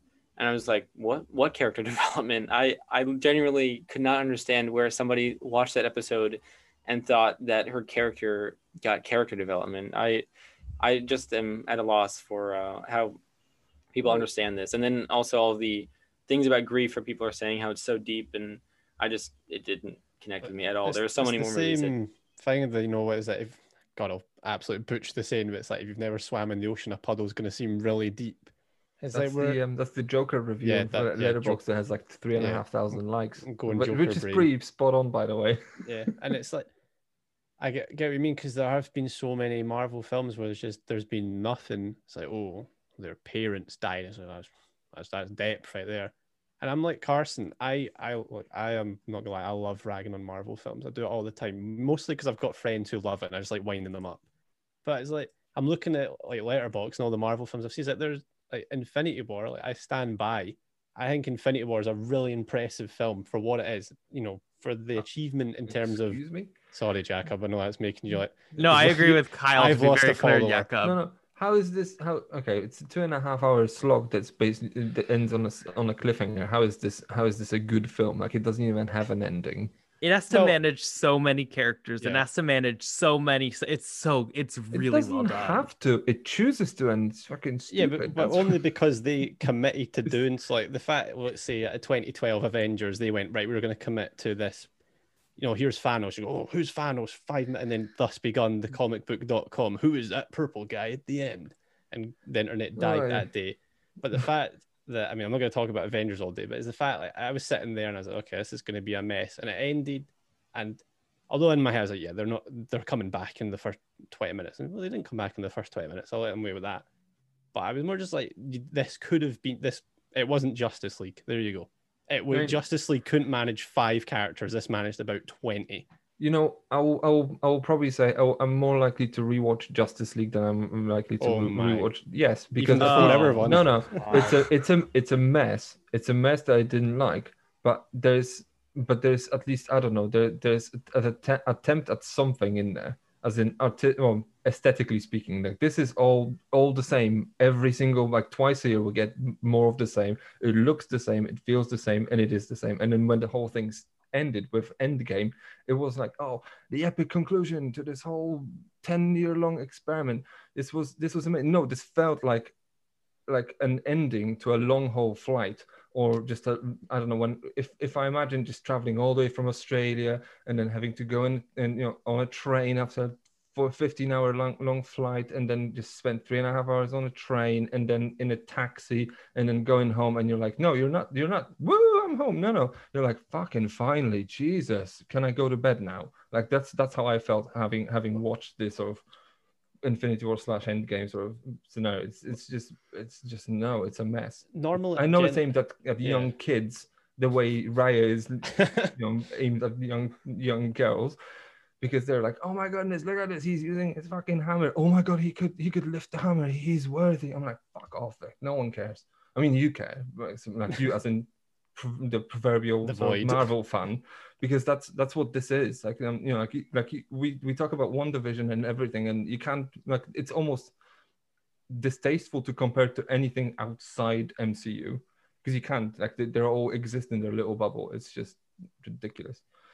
normally I would. That's why I can't believe I'm on the side. Like normally I'd be like, yeah, you're right. They are all the same. Everything's the same. But then, to me, like a film, you brought it up, and although in a lot of ways it is the same. Like Thor Ragnarok, I generally think is a well, like a well written, funny film, and it cracks me up when I'm watching it. Before it does become, and I, then it gets becomes the Marvel schlock, and I'm like, why couldn't they, I, I don't know why because oh we need to have the fight scenes. I'm like, okay, I don't care about the fight scenes. I just like, you know, Tom Hiddleston and Chris Hemsworth, you know, annoying each other for an hour. But God, we're going bit wind up Infinity World Day. But the fact, and maybe I am, maybe I am one of them for doing this. But by, when when the snap happened at the end of Infinity War, I was like, holy shit, that was like a cinematic moment for the ages. And is, love it or hate it, that's going to be remembered. I think for the the the way Infinity War ended is going to be. You can go off if you want. I know, I know, I know. Alexander agrees. I know Carson agrees, but I think, and I don't care about it. But the, I think the snap, as much Done. as you hate it, is going to be remembered. For I, I, you know, it's go- it's in- it's gonna it's gonna be remembered because it was such a huge deal. Sure, the screws like, yeah, everyone comes back, they're alive. But it was a big moment. Please, Carson, back me up before No, I you know what well, it's gonna moment? time out. It's gonna be a. Mo- uh, there's two discussions happening here. Will it be remembered? Yes, because every the general public That's what- love this. yeah. It's iconic. Do I think it was like? Did it hit me that emotionally? No, I thought it was a really fitting thematic conclusion to the ten year saga. Like I thought it was good. It was a good decision. But I, I don't. I mean, I, I think Yakov, you might need to like rewatch Infinity War and Endgame because I think there's much. don't have- Then again, please though, we have me watch this again. then again, you did watch Glass, and you're like, "There's no character," so I don't, I don't really know what to tell you. I think this is just kind of one of those situations Maybe where it's just like, you're all mistaking plot for character. Like this is like, oh, character development here and there. Like no, this is all plot. That's there is no character in there. Same for Glass. By the way, watch, uh, well, listen to Uncut Gems. Okay, but what three and, about a, three and a half hours. what about this as an argument then? If Ryan, Jakob, you might you might uh you might kill me for this one, but I, I actually saw Endgame four times. This is No, like 16 to- hours you're not getting back. to provide it did get towards the end i was i was like okay this is too much Jesus. but to be to provide some context i did have like a couple of different friend groups who like didn't wanted to see it so it was like okay fine i'll see it with them but and I, there were a lot of flaws with it but i honestly enjoy endgame and i enjoy infinity war but part of the reason maybe that i enjoy endgame is because i thought like this could be the end of the mcu like this is a, a good ending point i was like okay why do you have to do far from Hook, home line, and you know? sinker. You bought this. You took it I in know, the mouth. I know, I Sorry. know. But it I- was well, a I good was- and ending then I for the was story hoping at that point. Yeah, 'cause that's the mean, thing, though. no, It it's like delivered the never- it was it was No it one- was a complete arc for uh you know Like two you- main you- characters Like you just you just said and said to yourself, definitely this this big corporation is going to kill a cash cow right here, right now. And Of course they will. Well, I don't think anyone. Especially, I had especially, hope. especially I- I was before, hoping. especially that before it was naive but even before Infinity War, uh, they had their little Marvel cons, and they were saying, "Oh yeah, by the way, this is a slate for the until like 2021 or whatever." So you knew things would happen, but you know, and in, in as far as like the snap is iconic, I mean, this is something that everybody expected. Like this was something, this is going to happen. Like oh, and, oh, it happened. By the way, by the way, this is going to get reverted anyway because a if people know it from the comic books, and then b like uh, nobody um, apart from Uncle Ben really stays dead in the in the Marvel comic book universe. That's a, that's a fact. Okay, it's, ex- it's expected to extent just quickly because this was this was actually why I brought it up. The problem, one of the biggest problems with WandaVision, like with the villain, when she's revealed, and I was like, oh, that was predictable. I mean, it was it, it was predictable because from episode one, the million articles were just grasping at every straw they could, and eventually, if you throw enough, you know, if you throw enough shit at the wall, some of it's gonna stick, and then. One of the ones like the poster came as like, oh, Agatha's in the background. So okay, she's the villain. Then it comes out she's the villain. It's like, oh, I guess they were right about that, even though the show didn't need a villain. But I, I don't know if if you aren't in the loop, like if you aren't somebody who looks up, I don't know. I I knew what Infinity War saga was. All I knew was he he has big glove and big glove equals bad things. I didn't understand the exact ramifications of that. I didn't really think that okay, they're going to kill off everybody for a bit and put the world into this weird post-apocalyptic state again. Yeah, just to rewind it, but like like you were saying, they did give two of the biggest characters a thematic conclusion that even people like Captain America, I've not even seen the first Captain America. So when like they post that ending, I was like, I don't even really know what's going on, but I could tell people around me were digging it. I was like to say as well I in the UK we don't really because I see I keep seeing these on TikToks. Like, see, maybe it'd be a different story if I was in a cinema in America and people were like throwing shit in the air and screaming. I, I honestly, I would rather die. I so that is, I could never deal with Like, I usually tell people off when they do shit like this. I always just walk over and then you know I can look the way I look and I'm six foot five and I'll just will you please fucking stop? You'd have and no then, chance. And they'll so just It's all of them. Have- it was too many single yeah it's like an army like i i mean the first time i saw it and like my first time it was actually fine like the crowd was okay like it was a good experience but after that the all the other times there were people like standing up in the aisles like cheering you know like pumping their fists and i mean you could tell them to stop but they're just so there's, they outnumber you you know it's like it's it's too hard at that point you oh, can't it's like hit them don't all know. Uh, to, to me, it's like, oh, I'm outnumbered by like ducks. I mean, come on, like I can take you all at once. Come on, just who's gonna fight me? Uh, no, and and usually no, they they usually they they pipe down when they see that someone's really pissed off, and then you know, like they they'll just put their phones away and shit like this. It works. I mean, but you just can't ha- kind of have to have enough confidence to kind of approach them and just n- and not blink. because you know anyway but like with the uh, like I, I I I hate to harp on this but the iconic status of the snap like i'm sorry like if if someone i mean people people will remember this surely but this is this is not going to be on the same sort of I don't know, like if if it- if it becomes um compared to some like the no I am your father moment, I'm I'm fucking checking out. I'm sorry because like no, like no one's expected that. At least that that was like the heaviest, the most heavily guarded secret in Hollywood at at the time, and I think I think the guy who. Uh, What's his face? David Prowse may, may have let it slip for a second, and they and, and they when George Lucas never spoke to him after that. But yeah, Yeah, really, you know, um, sort of this is a little bit tangential, but I really don't like how there's the whole culture around like fan theories and like trying to figure out as much stuff as possible. Like, let me figure out all the characters who are going to be in this movie before I see the movie. I just don't understand why would you want that? Like for the Spider-Man three movie, clicks, right? That's supposed to be coming clicks. out. Like that's why you want this. That's like true, You, you, that's you see people on Twitter But, and it's like, yeah. what do you think is going to happen in the next episode? Do you have any thoughts about what, what this character might mean? Yeah. Also, I'm just so- thinking so as, like, once a you fan, go to like, the if, theater, you, you can jerk yourself off because you're like, oh, I saw, I just watched the Oh, yeah. poster and Please he's the don't do villain. this in the theater. Like, come on, like there people people need to clean this afterwards. Nah, yeah, I completely agree with Alexander. Like that I just is- like you and know it's horrible. It just Yeah. ruins yeah like if you Yeah. like with the spider-man 3 thing you know the news about you know tobey maguire right andrew garfield if you if i walked in the theater not knowing that stuff those two characters showed up like i i'm not even like a huge fan but i would be like mind blown honestly and i would Uh, be yeah, I would- like very I would be excited the guy- I would be cool. the guy jerking off in the back. yes yeah but now it's They're the just standing up, you know, like just be proud, out and proud. no, but, but you know, like, like, but but then again, like this this whole experiment, like the MCU sort of.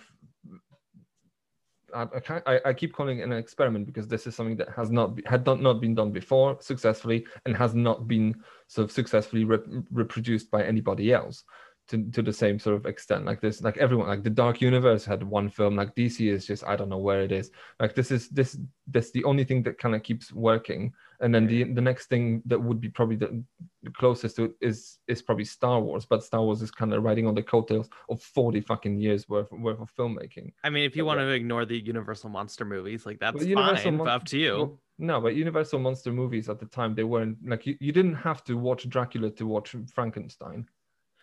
But eventually, once they came together, starting with like I think the first one was Frankenstein versus the Wolfman, there was a solid like ten films where they all like you kind of yeah, had but to. then like they, they were all reliant on tropes that you know either from like el- elsewhere. Like you, you didn't have to know. Oh, oh Abbott and Cons- uh, Costello did this in like in a, a But movie not a year ago. Oh, like House of Dracula, House like no, no, but um, the, these Yeah. things ex- these things were more more or less effectively standalone, and you could probably just watch them and then forget about them. Like this thing, like if you if you want, wanted to waltz off right off the street to a watch WandaVision or say watch I don't know Avengers Age of Ultron or Avengers of I don't know Infinity War, you'd have to go and watch the preceding eighteen films. Maybe some of them you could probably skip, but you but there is a whole body of work that you have to acquaint yourself with, which probably means that basically means that you have like this whole thing is insular. If you're not in it, you're you're you're outside it. Well, I actually think that's one of the most troubling things about WandaVision that scares me for the future of the MCU. Not necessarily that I think a lot of it's going to be good, let's be very clear, but like there's a lot of this film or a lot of this show that, well, it's basically just a film that they've chopped up. So I can, you know, whatever. Um, more credits than some films have. very true. Um, they have so many scenes where they just outright like hold the audience's hand and tells them like, "Oh, this is who Wanda is." You have a whole episode which is flashbacks, just explaining who this character is and why she feels the way she does. That's already been explained in previous movies, like clearly meant for audiences who didn't necessarily see Age of Ultron or uh, uh, yeah, that was that one that she was introduced in. Like it, clearly, this show is taking a lot of time dedicated to those who don't know who these characters are and trying to make them care. But all that does is just spores the audience who knows who these characters are. Because like, yeah, I know she has a brother who died and stuff. Like, yeah, I got it. I mean, I don't think it's even aimed at people who have have no idea because they, they clearly don't have any consideration from audiences who are not aware of any of this. This is to me the fan service moments. Like, remember Age of Ultron? Woohoo! Remember remember this? Yay! Like this is this is it. Fist pumping and you know, do it in your own homes. Like, fuck you, Marvel. I guess I just have I had too much, you know, faith in the big corporation because I was like thinking after Endgame, you know, Marvel can do anything that they want, and people will still watch the movie. They'll watch the show, and I was thinking, I, thought that maybe with WandaVision there was a chance that they could do something a little bit more different, and people would watch it and they'd realize, oh wait a minute, this stuff that's different than the usual stuff is still good. But no, because first of all they didn't do it, but also the two episodes that were closest to that, the first two, people didn't like. So I guess they're just gonna stick on like keep going with this this train of just formulaic stuff. And the other thing that really does scare me is that apparently there's supposed to be a, a piece of Marvel content every single week this year, like with their two other shows. And that is just terrifying. it's it's gonna be exhausting, honestly. I mean, like you said, Jakob earlier, like I I I'm still choosing to watch it, but I'm going I'm probably going to because everyone else is, and I'm gonna and I feel like I have to watch it so I can tell people like officially that it's bad. You know, I, I can't like say that I don't like it if I haven't seen it. But I mean, it, it's just going to be annoying for sure. Exactly. this is why I watch Dolittle. This is why I watch the shit because you can't say it's bad until you see it. So you have to watch the shit to say um, I, I, I get this is this is the um, commitment, but no, but. Uh, but you know, like we're talking about this, and this is literally just because I, I've literally last night I wrote a piece on this exact phenomenon of okay well they're like what they're doing is they're pandering to their fan base and they're and they're doing it successfully so why change? Why why why would why kill a cash cow? Why risk? And then and, when they you know and they even just i don't know tread the waters a little bit and say oh maybe you just put it in black and white. And there's to be people on twitter going like this is ridiculous. This is stupid. Can you can can we get more big stuff? I want explosions. I want um you know hints at whatever. And then that's what you'll get now. That's that's that's all Marvel's going to be from this point on onwards until the end of time because they're too big to fail. Like this is not like you'd have to have a World War Three for for Marvel Cinematic Universe to cease to exist. Like this this is not gonna like one one box office bomb is not gonna revert this. Like this this would ha- they would have to bomb like ten times in a row to, to for some people for people to realize man maybe maybe people have grown tired of this shtick but yeah, like you'd have to have a, a cataclysmic event that affects your life in a different way than you know like pandemic does because you get to sit at home and watch shit. But yeah, like when people die in a war, I, and, and some people in Hollywood would probably like, ah, I think spending money on, on movies is not a good idea. We should probably just stop now like other, uh, otherwise this is going to keep happening. And then you'll you'll see you'll see like a whole shit ton of these films. And then you'll be 75 years old and you'll be like i remember when i was a young lad i watched the uh, original avengers in the cinema and your grandchildren will be like really grandpa? This is amazing. Like this, this is going to be a staple of the culture. And then this is you know this these are westerns now and for better or worse. So it's just it just happens that most of them are so so bad well, this I th- actually think COVID kind of was a blessing for Marvel because I think the general idea after Far From Home and after Endgame was that like the Marvel like we're kind of uninterested. A lot of people are taking a break by not having any Marvel content for over a year. You drew a new like desire for it from the fandom and desire from the general public to consume Marvel content. Uh, if you do want Marvel to die, which I'm not saying I want it to, you know, wouldn't cry either, though, to be very clear. Um, I think the one thing that like could lead to that is that they're just pumping out endless content.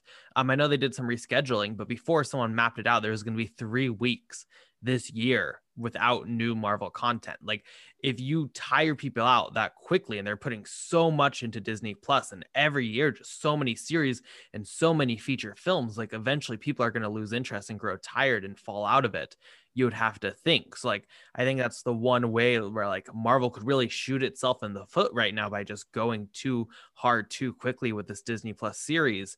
But I mean, people like I said, people love WandaVision. So if it, this passion continues, you know, I think Marvel's going to be staying around for quite a while. I mean, so what's the next film that um that they had planned? Black Widow, right? Black Widow, yeah. Oh, yeah. So you could say, oh yeah, maybe people are tired. Just wait until Black Widow rolls around to cinemas, and there, and then you'll see the the the post credit stinger, and that will set up the next big baddie, and then people will say, oh my god, this is the big next big thing from the comic books. This is fucking amazing. I mean, the hype better for Spider-Man Three is already like bigger than yeah. any Marvel film so, we've had in years. Yeah, they they may have had a dip, as you said, because they, there was a little bit of okay, well we we're done now. Like the long haul flight's done. Like we so all all all that all that fans wanted was a nap, and then you know they got their nap. So let's be clear: they also could keep the other way they could kill off their fandom is by keeping Black Widow theatrically exclusive. Have all the fanboys to where the theaters are sold out. COVID spreads because it'll be a super spreader event. That's how you kill off your fandom. Also, just other options. You know, there's ways here that they could do it. Yeah, I guess the the TV shows are a little bit more risky, like for Marvel, just because I mean, now it's the pandemic, so people have more time. But if you have one episode a week, you know, it's not the same as going to the theater three times a year. You know, like if I don't know if people are going to be able to keep up. I mean, they probably will, but you know, I mean, one show like every week for the entire year, that's a lot for not everyone has that kind of time. So, But they had TV shows it would- before, didn't they? Like there was Agents of Shield, there was like Agent Carter and whatever. Yeah, so but I don't think they were, like- people those were had not to much care. lower like viewership, right? They like those. I mean, I guess Agents of Shield was kind of popular. I, I think I think with this this is like Marvel when they're like okay, where with Agents and Shield and stuff, it was very rare that there was something in the films that it maybe like you'd see a very small character that was in one of those shows. Whereas Well, now there it's was like what Winter Soldier had quite a bit of like there was this whole device Yeah. in there that was kind of teased in this in the show. So like But- they had they had a bit of overlap, but it it wasn't required for you to watch Yeah, any well, of the TV shows. And I don't think it will be required for you to watch WandaVision to enjoy Black Widow and whatever comes after. Well, but apparently, okay. Well, I mean, obviously, we can't really talk fully with facts, but apparently, this is like directly leading into Doctor Strange, where like you're gonna have to see WandaVision to understand Doctor Yeah. Strange too. And that's the thing, like these series, number one, they consider them part of like the phases now, which they didn't consider Agents of Shield to be like phase two, whatever. These are like officially, and they also not only just have like the bigger stars, but these are directly leading in and directly affecting the movies in ways where apparently you're gonna need to watch both. And- Okay, and, yeah, yeah, and it's I can see working in their favor because uh, one of the things about this show, and I, I again like it, like if you love this show, like all power to you. There's stuff that I like that people hate, and I'm like, people, it's like this, this is the fun of it. Come on, but this show, there was so many when people. I mean, I one I will actually.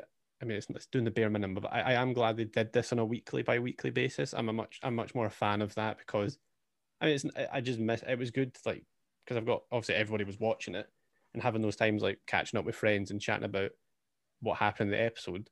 But on the other side of that, nothing happened in any of the episodes. Apart, like, if you went to speak to a friend about the show, you were talking about the last twenty seconds. It was never like, oh yeah, it was a cool moment when this happened. It was like, oh yeah, I liked the magic show they did in episode two. It was, oh my god, I can't believe Quicksilver showed up. It was just always, and it felt like the ep- they knew that because each episode was just people going, when's Doctor Strange going to show up? When's Mephisto going to show up? And it was just Feedy, Feedy, Feedy. And then, much to this was the weird part. I mean, they kind of screwed themselves over with their own fan service pandering because it all, I mean, in some ways, that you know, it comes to the fight scene at the end, and it's like, okay, this is a CGI, and the CGI I thought was terrible. It looked really bad when it was visions flying about. Like, This is nonsense. But it's budgetary con- uh, considerations as well, because I don't know how much money they had. Yeah, true. Like again, it's just. I mean, it's, I mean that's why I'm like, just don't do the fight scene. Well, yeah, but if, you- if you don't do the fight scene, Yeah, I know. Marvel fans will be will be alienated, and Well, then yeah. I like. Don't get me wrong. This has been heavily focus tested. This Mm-hmm. has this this is scientifically engineered to, to pander to fans. It was That's- literally- this is not an accident. This this thing yeah, the works the way it producer does. came out after the first two episodes. I don't know if it was producer, director, or showrunner. He was like, "Oh, don't worry, that classic Marvel action you want will come back." It's like, I, I this, this is the point we're at. Is that you can't just trust. I mean, first of all, you don't need to apologize for something you've made because it's not appealing to like your fan base because there's people punching each other in the throat for thirty minutes. Just like, just shut up about your show and let it play out. But anyway, Well, um, don't worry. Like Kevin Feige was, was probably uh, has probably asked him. You need Yeah. to go on and uh, organize a press conference and say out loud, "This is what's going to happen," because you wanted this to to be a little bit quirky in the beginning, and I said no, and now I I, I was proven right. So you need to go and apologize. That's that's my theory at least, because well, it's all run by one person and one person only, and then and and in terms of artistic development, we know it's run run by like hundreds and hundreds and thousands of people, even before they even hire a writer or, or let alone a director to do anything. This is all pre-visualized, pre-conceptualized. This is this like well, this is why I'm I'm I'm also I'm at, at, at a point where I kind of will refuse to kind of just discuss these things on like an artistic level because this is like I feel like I'm discussing Lego sets in here. Like there's this is just a corporate machine churning out products. Like there's no there's nothing of value to society at large. This is not cinema. I'm sorry. I'm I, I, like I'm uh, because I'm I, you know people say ah Scorsese's making gangster films whatever. No, this what what these people are cheering. What this this is pandering to to a fan base that thinks that uh, five cent uh, comic books well churned out to make a profit are some kind of some kind of a mythology um, summarizing the uh, Western civilization in some way. No, it's not. It's it. Well, if it is, then it also incorporates the fact that it, everything's done for a profit in here. There is no. This is not art. This is consumerism at its absolute pinnacle. Can I just give a quick shout out to the absolute legend Paul Bettany, who at the beginning of the show came out Yeah. on like in an interview or somewhere, I don't know where, but he was like, "Oh, there's a reveal, by the way, on the same level as Luke Skywalker at the end of the Mandalorian." Absolute legend gets everyone excited. He was talking about himself.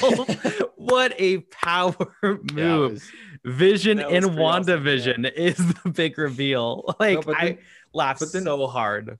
But then think about this: like people are like, "Oh my God, there's gonna be a reveal," and then there's fan theories, and people, "Is this gonna be Doctor Strange?" I think I saw Benedict Cumberbatch walking into the Disney office like six months ago. I don't know, and, and then all, all of a sudden it's like, "No, the guy's trolling," and then people are like, "Oh yeah, he was trolling." That we're totally on board with that because every, every single like Mar- Marvel sort of diehard fan, they- they're they've already swallowed their shit, and they they're just towing the party line anyway. Like this is ridiculous. Like Wait, this, should, like yeah. if anybody else did this, as in, well, if man, if if if I don't know, Pedro Pascal or whoever teased um um a massive review at the end of Mandalorian, and then not, and then oh, it's me again, and then like there would be out, there would be out, out you know, there would be just riots in the streets. People would be like, we're not watching any of this shit anymore. This is bullshit.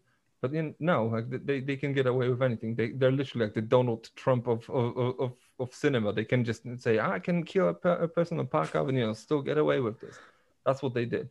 They got away with absolutely trolling, and people and people bought it hook, line, line and sinker. I'm sorry. I can't believe there's been. I mean, maybe there has. And again, I'm out of circle, but um, the uh, what, I forgot his name from uh, Evan Peters.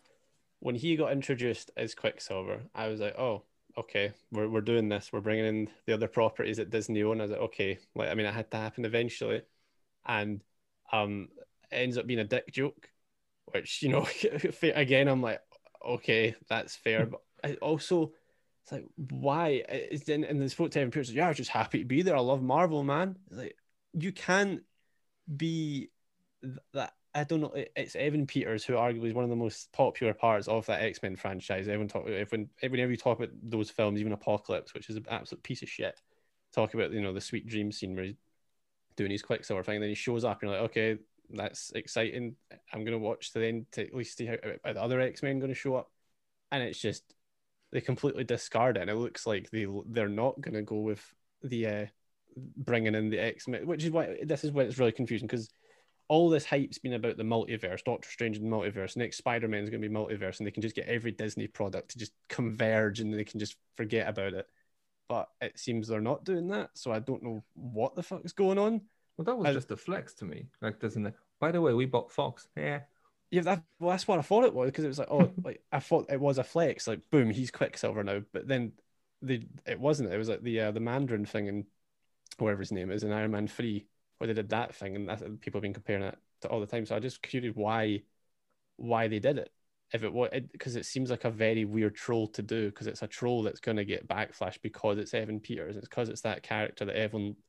Mean, nobody liked Quicksilver in Age of Ultron, but everybody liked Quicksilver, and then they they keep flexing with like now we can call her Scarlet Witch because we own that property now, whereas they couldn't call her that before because of reasons and stuff. So I that was very strange to me. It was the weirdest balance of fan service being completely discarded. It's like so if this is for the fans, like at what point like that just feels like you're shitting on the fans. And it did it did get a lot of backlash. I think like a lot of people were like disappointed or mad about that. But this whole in general, like all these cameos and you know reveals, just speaks to what Jakob was saying about how it's all just a product. I mean, when you're when the quality of, of your show or, or movie you're watching depends on how many characters you've seen before, characters from comic books that show up. Like, oh, this is cool because this guy was in this other thing that I know of or something. I mean, it's just like completely devoid of any artistic. Like, it doesn't mean anything at all at that point. I just don't understand how it's it's just become so yeah like um trivial I guess at this point. Like let's just see how many cool cameos we can get in here how many characters we can like they even had like you know the Teyonah Parris character um Monica right? Like she became her comic book persona or whatever. And I don't even know like that she was a character. Like at this point I'm so out of the loop I guess because well I haven't been talking guess with some of my more avid Marvel fans so they haven't been informing me. But it's just I didn't see the point. I was like I really couldn't care less at this point. see here like when when this whole thing started what they were teasing what they were introducing in cameos there were sort of people well people and characters that would be uh, sort of um, you'd recognize if you even had or if you didn't have this sort of inside knowledge of uh, being well versed in comic book lore all you needed to know to, to be is i don't know I don't know vaguely sort of interested in popular culture because and anybody would would know oh and I, I've I think I've heard of who Iron Man was or, or like the Hulk or whatever because these are these are the characters they were teasing with like beforehand. It's like oh Scarlet Witch ah, maybe I heard, heard of them. You know like th- these this was the caliber. Now it's like Agatha Harkness I got Agatha fucking who? Who who cares? Like you know just yeah. So or like yeah so like because but then they don't care because all they have they have their fan base which is like i don't know like a billion and a half people and that's enough for them. So they can pander to them because they already know who you know who the sort of tertiary and like the class e and f and g sort of characters in marvel are and if they don't they will say oh i don't know who this is. I'm going to go and look for this and because they're in, interested in doing this. But if you're sort of i don't know waltzing off the street to watch this you will have no idea what's going on yeah so but they don't care because they've they've established their little sort of ins- insular world that just exists within our sort of popular culture and they don't interact with it at all. Like they it's just you know mcu is mcu that's it. Like you don't compare anything to mcu you just sometimes will take a few inspirations from here and there but this is just it. Like it doesn't like comic books don't interact with uh, culture at large in in in any way. They don't influence many other things that's that's pretty much the same sort of concept just enacted in here and it's just going to persist until something terrible happens Yeah, that is kind of interesting how they started out almost, you know, trying to appeal to as many people as possible, you know, as broad an audience as possible. But now that they've found that like comic book shit, people go crazy over, and it's not niche anymore. It's not like, you know, there is a, a big enough fan base of people who are obsessed with this that they can just pander to it, to those people. So it's not even like trying to appeal to everyone. Like they know that a lot of people are not going to like this stuff, but No, they have yeah, enough people who do.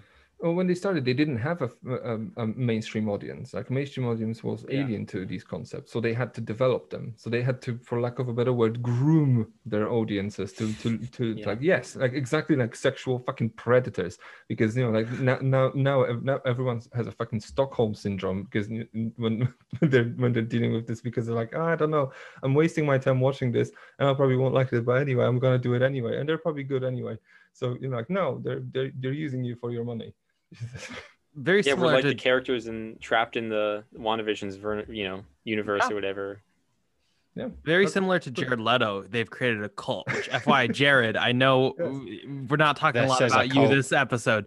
We still want in the cult, Jared. Please accept Which- my which by, which, my by the way, this whole this whole idea, like the mm, like w- yesterday, I was sitting down to write a piece, which hopefully yesterday was being Saturday, because when you're listening to this, it's probably going to be in the future, because we're in the future now.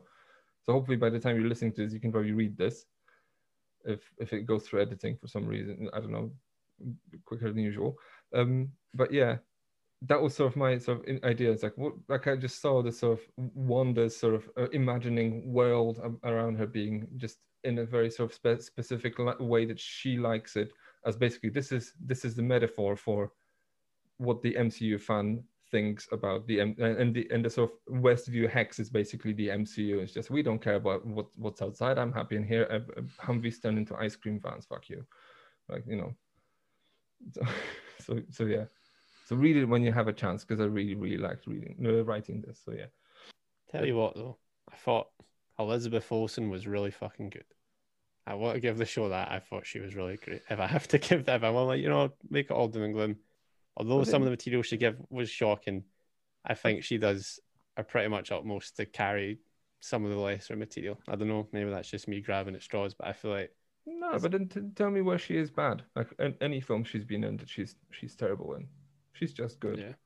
She's just. I did have there was one uh, one not not a movie that she was in, but but the one episode where they did the um uh they like almost a modern family parody, right? Where she was like doing this Claire Dunphy thing.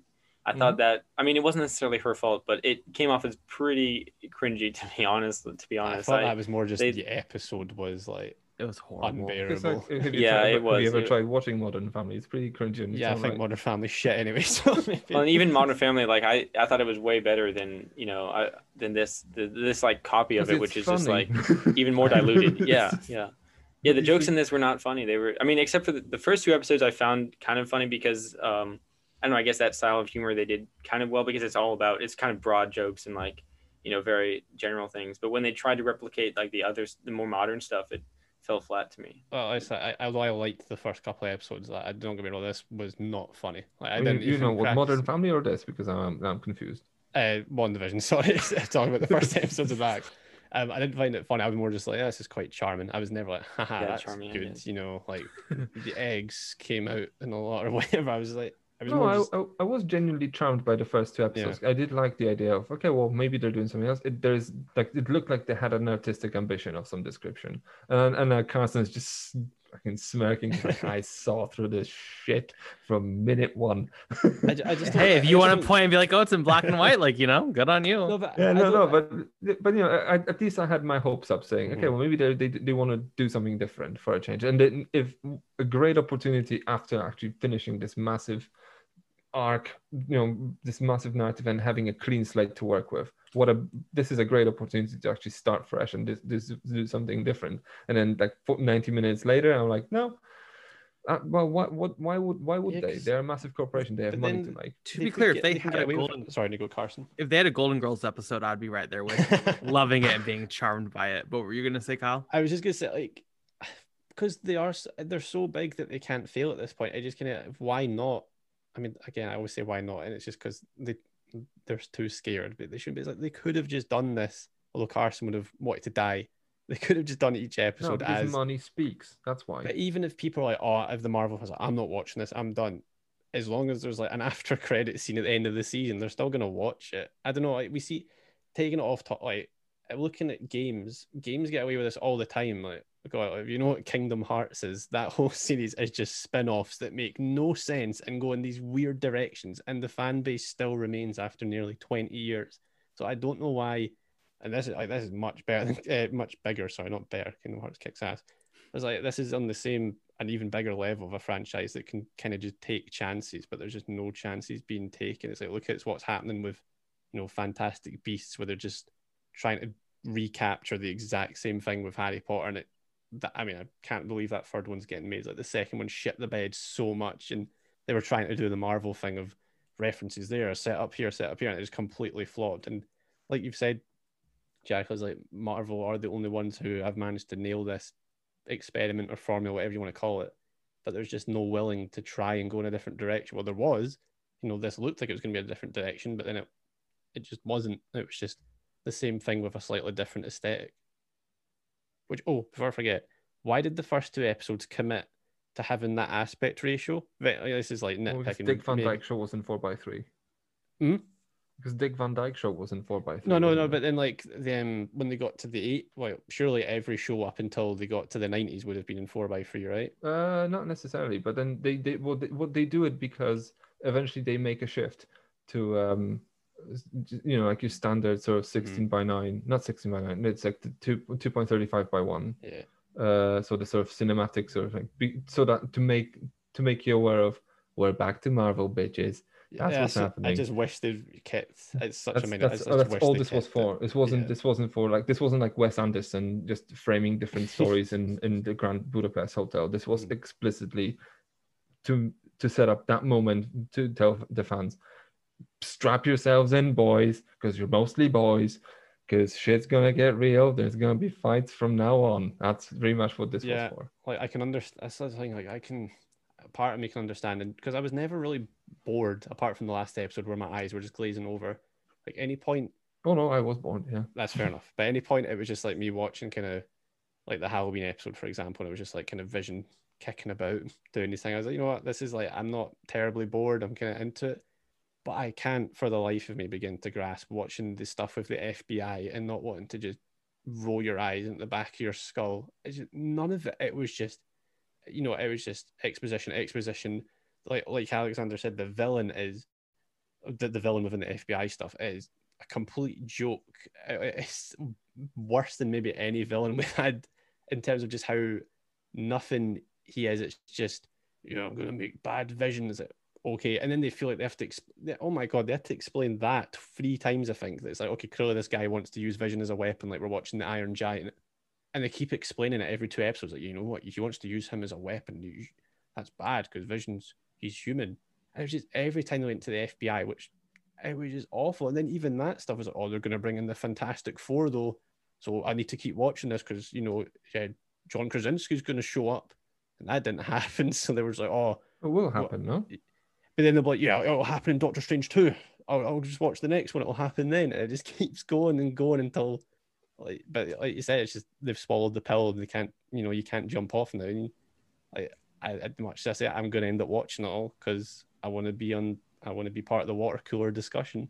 I Yeah, I want to keep losing followers whenever whenever I tweet about the Fal- Falcon and the whatever. Three followers by the end of this year. No, I just figured this is a good idea because then like uh, it's easier than just going through my list of followers and then looking at their um at their um, sort of bios and then just removing them one by one. It's easier to just tweet sheet that tweet shit that they don't agree with and they'll say ah fuck, fuck that guy.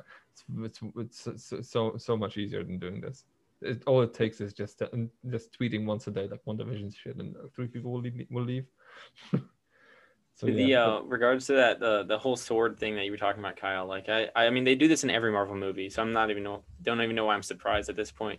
But they always try to explain like there's some scientific explanation for this crazy shit. This is superhero it's a superhero movie where people fly and shoot lasers and, and stuff. I don't why do you have to have a scientific reason for why they can do this thing? And how the whole like um, how the the hex you know had like scientific properties and there was a, certain way you could get into it.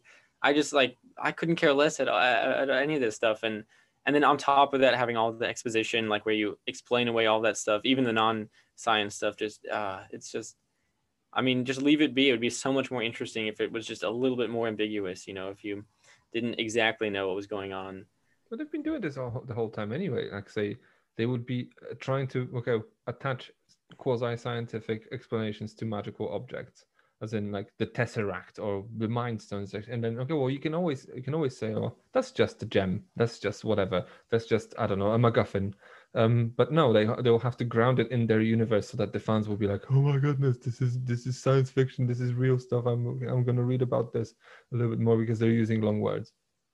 That's just that's just what they that they, that's their mo. That they've been doing this for years now. And it's just there were like um i saw there was like some podcasts or like some or youtube series about how like sci- real scientists um explaining marvel's you know science and i was like are you kidding me really this is doesn't have any basis in reality like So Yeah, Jakob, as a need- scientist, you don't agree with their like their explanations. You don't, you know, you're not getting a lot from 'em? no, I, I believe that there's like oh, I, I have people at work that that are like this. They'll be like saying, I didn't like this because the science didn't check out. Fuck you. This is the, the, the it's it's Thor, okay? or or, just, or or like someone had, had had a go at me because like the well you couldn't glide that long in Dunkirk because just I actually had to go and dig out like dig out proper proper sort of documentation about Spitfire planes from the 1937 to, to 41 to actually get the sort of uh, drag and lift ratios to actually to actually prove that you could. But and it's oh that makes sense. but you know even if it did doesn't matter. It's make believe. It's magic. Well, whatever. Who cares? So you know, but but then like I don't like last thing I want to see out of any sort of science fiction blockbuster is Neil deGrasse Tyson telling me he's like, well, clearly you you can't reach the space station from there because it's on the opposite side of the uh, of the planet, so we couldn't even see it. So that's bullshit. So I don't know. And then people will be like, yeah, I, I don't care. Like this, it I can't. I don't. This is not like I, don't- I don't know if people can see through the idea that this is not a documentary and it's not supposed to have any bearing in reality. And if it does a little bit, then great. But if it doesn't, like no one should be really sad. Looking forward to Falcon and the Winter Soldier. Woo! Oh Jesus, fucking grueling. What's I, what's uh, after that? After that is Black Loki. Widow, then it's Uh, Loki, oh they have loki after that. Oh, Loki's another show. Jesus. and then What If is also coming this year. Is Okay. that like actually Oh, like a, is is that like an actual canon? They are they're saying it's in the phase. So I thought it was just like a joke. it, I think originally it was like a joke, and then they added afterwards, like, oh no, actually it's going to be canon. So, and then we have Eternals, and we have Spider Man three. So we have a lot. We have a lot to do. I'm actually surprised they've not tried to make uh, the video game stuff like Spider-Man part of the phases and stuff. Like I, I, I thought that would be their next step, but they've they've not they've not even started doing like their own cinematic game. Because I was like, well, that'd be a cash cow. I was like, oh, you want to keep up with the films? Go back fucking PlayStation Five. Oh my god, no! Like this is where I draw a line. No, but like no, and eventually with, with Spider-Man, by the way, they'll quickly run out of uh, cool titles with home in the title. Uh, Tom Holland will probably quit by the end of like whatever the next Avengers film is. I don't know. So After some seeing fo- Cherry, I think he should just stay wherever he can get money easily. Just keep keep with it. because he's like Marvel's kind of Marvel kind of has this sort of um uh curse attached to it like the Star Wars universe had back in the 70s and 80s as in people who were in Star Wars didn't really go on to have careers outside of it uh with a, a few notable exceptions but like you could think like Carrie Fisher didn't have much of a like she, she was a big thing in Star Wars but she didn't have the same stature outside it and then you can see like well what do you remember Robert Downey Jr. for after he became Iron Man? Not fucking much. Dolittle. Say- okay, just making my point. but you know, like Tom Holland, he's gonna be Spider Man. That's that's all he's ever going to be because you know clearly that's you know that's that's just it. Like um. Who, who else? Like I don't know. I, I'm I'm worried that like people like Elizabeth Olsen are gonna basically just sh- just flush their careers down the shitter because of doing this. Because you know, and even though she she did have a considerable range and then she well she does have considerable range and she does have a portfolio of films uh that are quite quite all right But she did have like Ingrid Goes West, right? And that was after she was already doing Marvel stuff, I think. yeah and then well how well did it do Oh, that's true. That's yeah yeah. so you know like now now we have cherry cherry's landing what next friday that's gonna be an amazing It's on Clappercast next week. It's it's a film. It's not good. It's painful. If you think this is painful, just wait till you see Cherry Ekum. That All shit's right. fucking Okay, unbearable. how long is it by the way like two hours, thirty minutes. oh fuck off It's the I mean, Russo brothers in- too. Oh Jesus! Uh, in all fairness, I, I just didn't sort of mental calculation. There are there are films that some of my all time favorite films are shorter than all the combined credit you know credit rolls in WandaVision. Because there's like hundred and something minutes worth of credits in this whole show.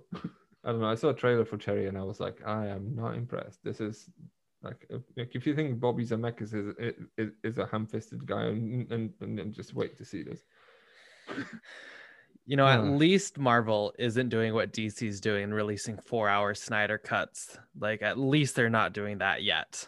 Once we get the Not fo- when we get the four hour, like I don't know what Thor Ugh. two recut, like then I'll be No, complaining at least more. you have to give it to these people that at least, I mean, you know, that that there's so many flaws in, in all these. This it's just so, so easy to pick pick these films apart, but then they're, the the the fan base behind the Snyder cut is so so diehard, and you just you just think this that's almost religious conviction conviction. Like this is this is next level stuff for me. Like you at least have to give them credit for this. And you say This something, is a say cult. some- yeah, say something bad about this, like you'll get hounded on Twitter. Like you know. I am actually mildly interested in like I'm almost more interested to see just what they do. Like with this, like how is it gonna be actually I mean it's not gonna be good or anything, but I'm a little bit more interested than like the Marvel stuff. Like it's just because I guess DC has so many fewer movies, I guess, and and Snyder's eh, I don't know. I can't really compliment. I mean, I guess his visual style is more interesting than the Marvel movies, but That was one don't thing know. that kind of just brought me to like okay, well, drove me t- personally a little bit more towards the DC universe initially because it had a visual toolbox that was way more cinematic than Marvel films ever were. Yeah. Say like if say what you want about like how Batman versus Superman is a, a hot mess of plot, but it has memorable scenes in it. It has memorable aesthetics. The visual toolbox is, is kind of you know a little bit more unique than than anything else. It's not like a big TV show on the screen where everything looks the same. And after a while, you, you, you can convince yourself like, did I see this scene in Black Panther or was it in The Age of Ultron? Because I can't possibly remember. No, these things are a bit more distinctive than that. And they do well, let, up you until know- now though. Yeah, well, you let they let you know Zack Snyder have his imprint on his movies, whereas like you know Marvel, you can't tell which who directed what movie. They're all pretty similarly directed. No, credit Hey. where credit's due as well. Um, what influenced DC in, initially was actually Christopher Nolan's universe, sort of that he's well the the, tri- the trilogy he's done. That was the blueprint that Warner Brothers people wanted to have. They wanted to have this sort of dark and gritty and grounded sort of ideas that Zack Snyder sort of elevated to something a little bit more dark and theatrical. But that was the sort of blueprint that you know because Chris, Christopher Nolan, I think he produced Man of Steel, and I think he produced the um, no, I don't think he produced anything after that, but I think he produced Man of Steel at least. So he Hey, was f- there. For some, this will work for Marvel. For some, this will work against Marvel. Marvel would never hire David Ayer. DC definitely had the balls to. Fucking Yes. Suicide Squad for life. Okay, we'll talk about on Uncut Gems, I think, soon. And Yeah, of course, it's gonna be it's gonna be we episode, we live in a society, so like don't we? that's what it all comes down to. And before we go any further, let's hear a word about the sponsor for today's episode. Well, to round out Clappercast, we like to end on the crew's latest film recommendations. It can be something you saw recently, something you just like in general. I'll start us off. I have a very, very, very weird one. Um, I've been on a big horror kick recently. I am just a little thing about me. I'm a little bitch. I don't like horror. I don't like jump scare horror, so I didn't see any of these things. But recently, recently, since rewatching all the M Night Shyamalan films, I've been like, you know what? I just want to have some crazy horror. Last year, I watched all the Saw films, loved them. Uh, so I watched all the Paranormal Activity, all the Purge movies, all the Final Destination movies, and one to stick out to me weirdly was Paranormal Activity 4, aka Paranormal Activity, the marked ones. This is genuinely one of the most fun films I've ever seen in my life. This is just such like it- it is a horror film. There are horror elements, but this is like a really, really charismatic, really well written, uh, just like it's so fun. I don't even want to like give it away. It does tie into the paranormal activity universe. If you li- if you've seen the rest of these films, you're gonna enjoy it more at the end specifically. But even if you haven't, check this out. It's genuinely just so much fun. Uh, but also, if you have other horror series that are long and get crazy, let me know because I want to check them out because I genuinely love these. In Uh, four or marked ones because these are two different films. I think marked one is like three and a half. Uh, isn't it? Isn't this the fourth one? Because No, it's the- No, no, there's there's, there's a four, fourth which is just four, and then there's and after that there was um, marked ones, which was like yeah, a and spin-off. the Ghost which one? Which Dimension. one? then oh, and then the final one was six. Sorry, I mean f- this is the fifth one. Excuse me. Okay, okay. Because The I was spin-off. thinking about Final Destination series where the fourth one they skipped the title. That makes sense. But you know, anyway, like horror series that get crazy. Name one that it, that doesn't get crazy. Halloween, I would- Friday the yeah. Thirteenth, Nightmare on Elm Street, Jaws, Child's Play. They all get nuts. Leprechaun, that's a good one, by the way. Oh, that's actually that's a good one. I would have to, I just want the marked one is one of the funniest films I've seen in my life. Like I live for that shit. It is unbelievable. But it's like Well, the gen- third- it's genuinely well written. Com like it's really wild. Well, the third one was my favorite, I think. Um, there's a, there's a Oh. great scene where they have the sort of panning camera, and it's so well directed. The the jump scare that get, or the scare that gets out that you get out of this, pretty pretty great.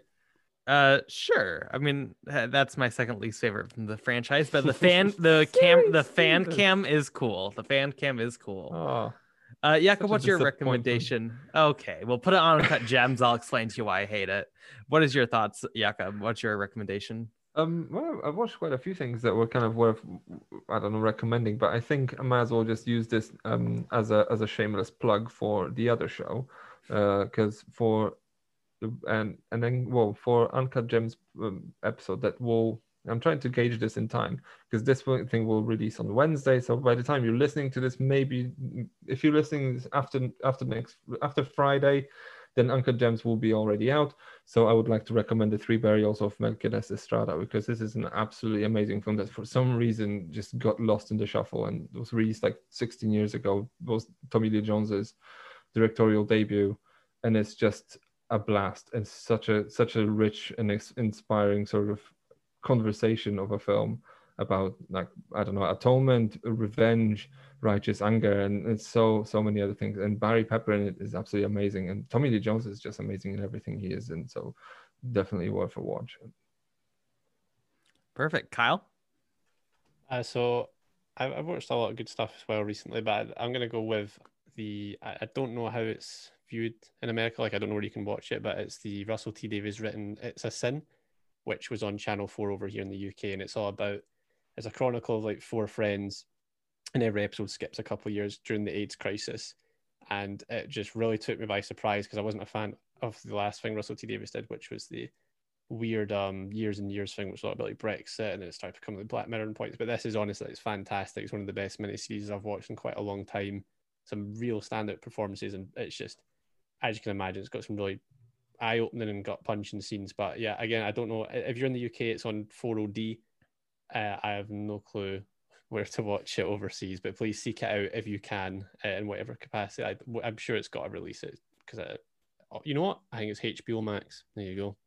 Yeah, wait, you said years and years, right? I think well, I watched was, on it. Yeah, it's, this is It's a Sin, which and the last one was years and years. So I'm getting it okay. on the poster. It says Max Original. So there you go. I guess it is HBO Max. But yeah, if you have HBO, please check this out. It's really fantastic. There it is. And Alexander. Um, so I have yeah, a TV show. Um, I guess so. It's not like I mean people know who what it is, but I don't think I think people have been sleeping on Apple TV Plus in general and, and Ted Lasso. So Ted Lasso is my recommendation, but um, Apple TV is not worth paying the money for just because they have so little content. But what they do have, some of it's pretty quality. I guess Cherry is not so good, but I really, really enjoyed Ted Lasso. It's only they only have one season so far, so it's like a pretty easy ten episodes. I binge it in like four days or something. But it's just the most wholesome, sweet thing you've seen. Jason Sudeikis, honestly, this might be my favorite performance from him.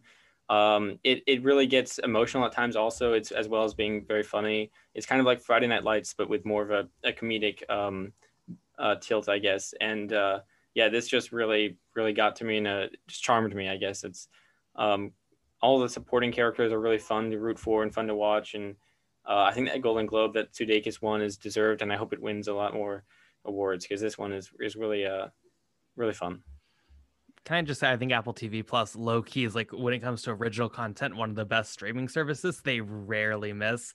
Uh, Servant is also ending on there soon, or maybe it just ended the new season. I think that's a lovely show from M Night Shyamalan.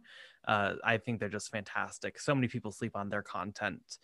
Uh, but I wanted to say this: uh, Greyhound rocks on the rocks, brilliant. Wolfwalkers, brilliant. I don't know, like I don't know what you're talking about. It's just this good, good, good content in there, but film wise at least. Until Cherry drops. Uh, I mean, we don't need to talk about Greyhound today, but the rest are great. I agree. No, like Greyhound, you don't know what you're missing. But hey, look uh, out for my review because I watched it like I don't know on Thursday. Oh, you can listen to our Clappercast from like months ago when it first came out on that, and we didn't like it. But that's fine. I, I, vaguely remember this that you were just all shitting on this, but but yeah, I don't know. I had I had a very positive experience with it. But anyway, yeah, sorry for barging in. Oh Over. no, no worries. Uh, that's going to be it for this week's episode of Clappercast. Where can you find everyone on social media? Kyle, where are you? You can find me on Twitter uh, at Kyle Gaff, and I guess you could a quick shout out to our YouTube channel, which is just Clapper Video, which is we're trying to get as much content up there. So, but if you want to see all my absolute garbage ramblings, it's just at Kyle Gaff on Twitter. Alexander. You can just find me on on Letterboxd at uh, AJKH34 or just type in Alex Holmes.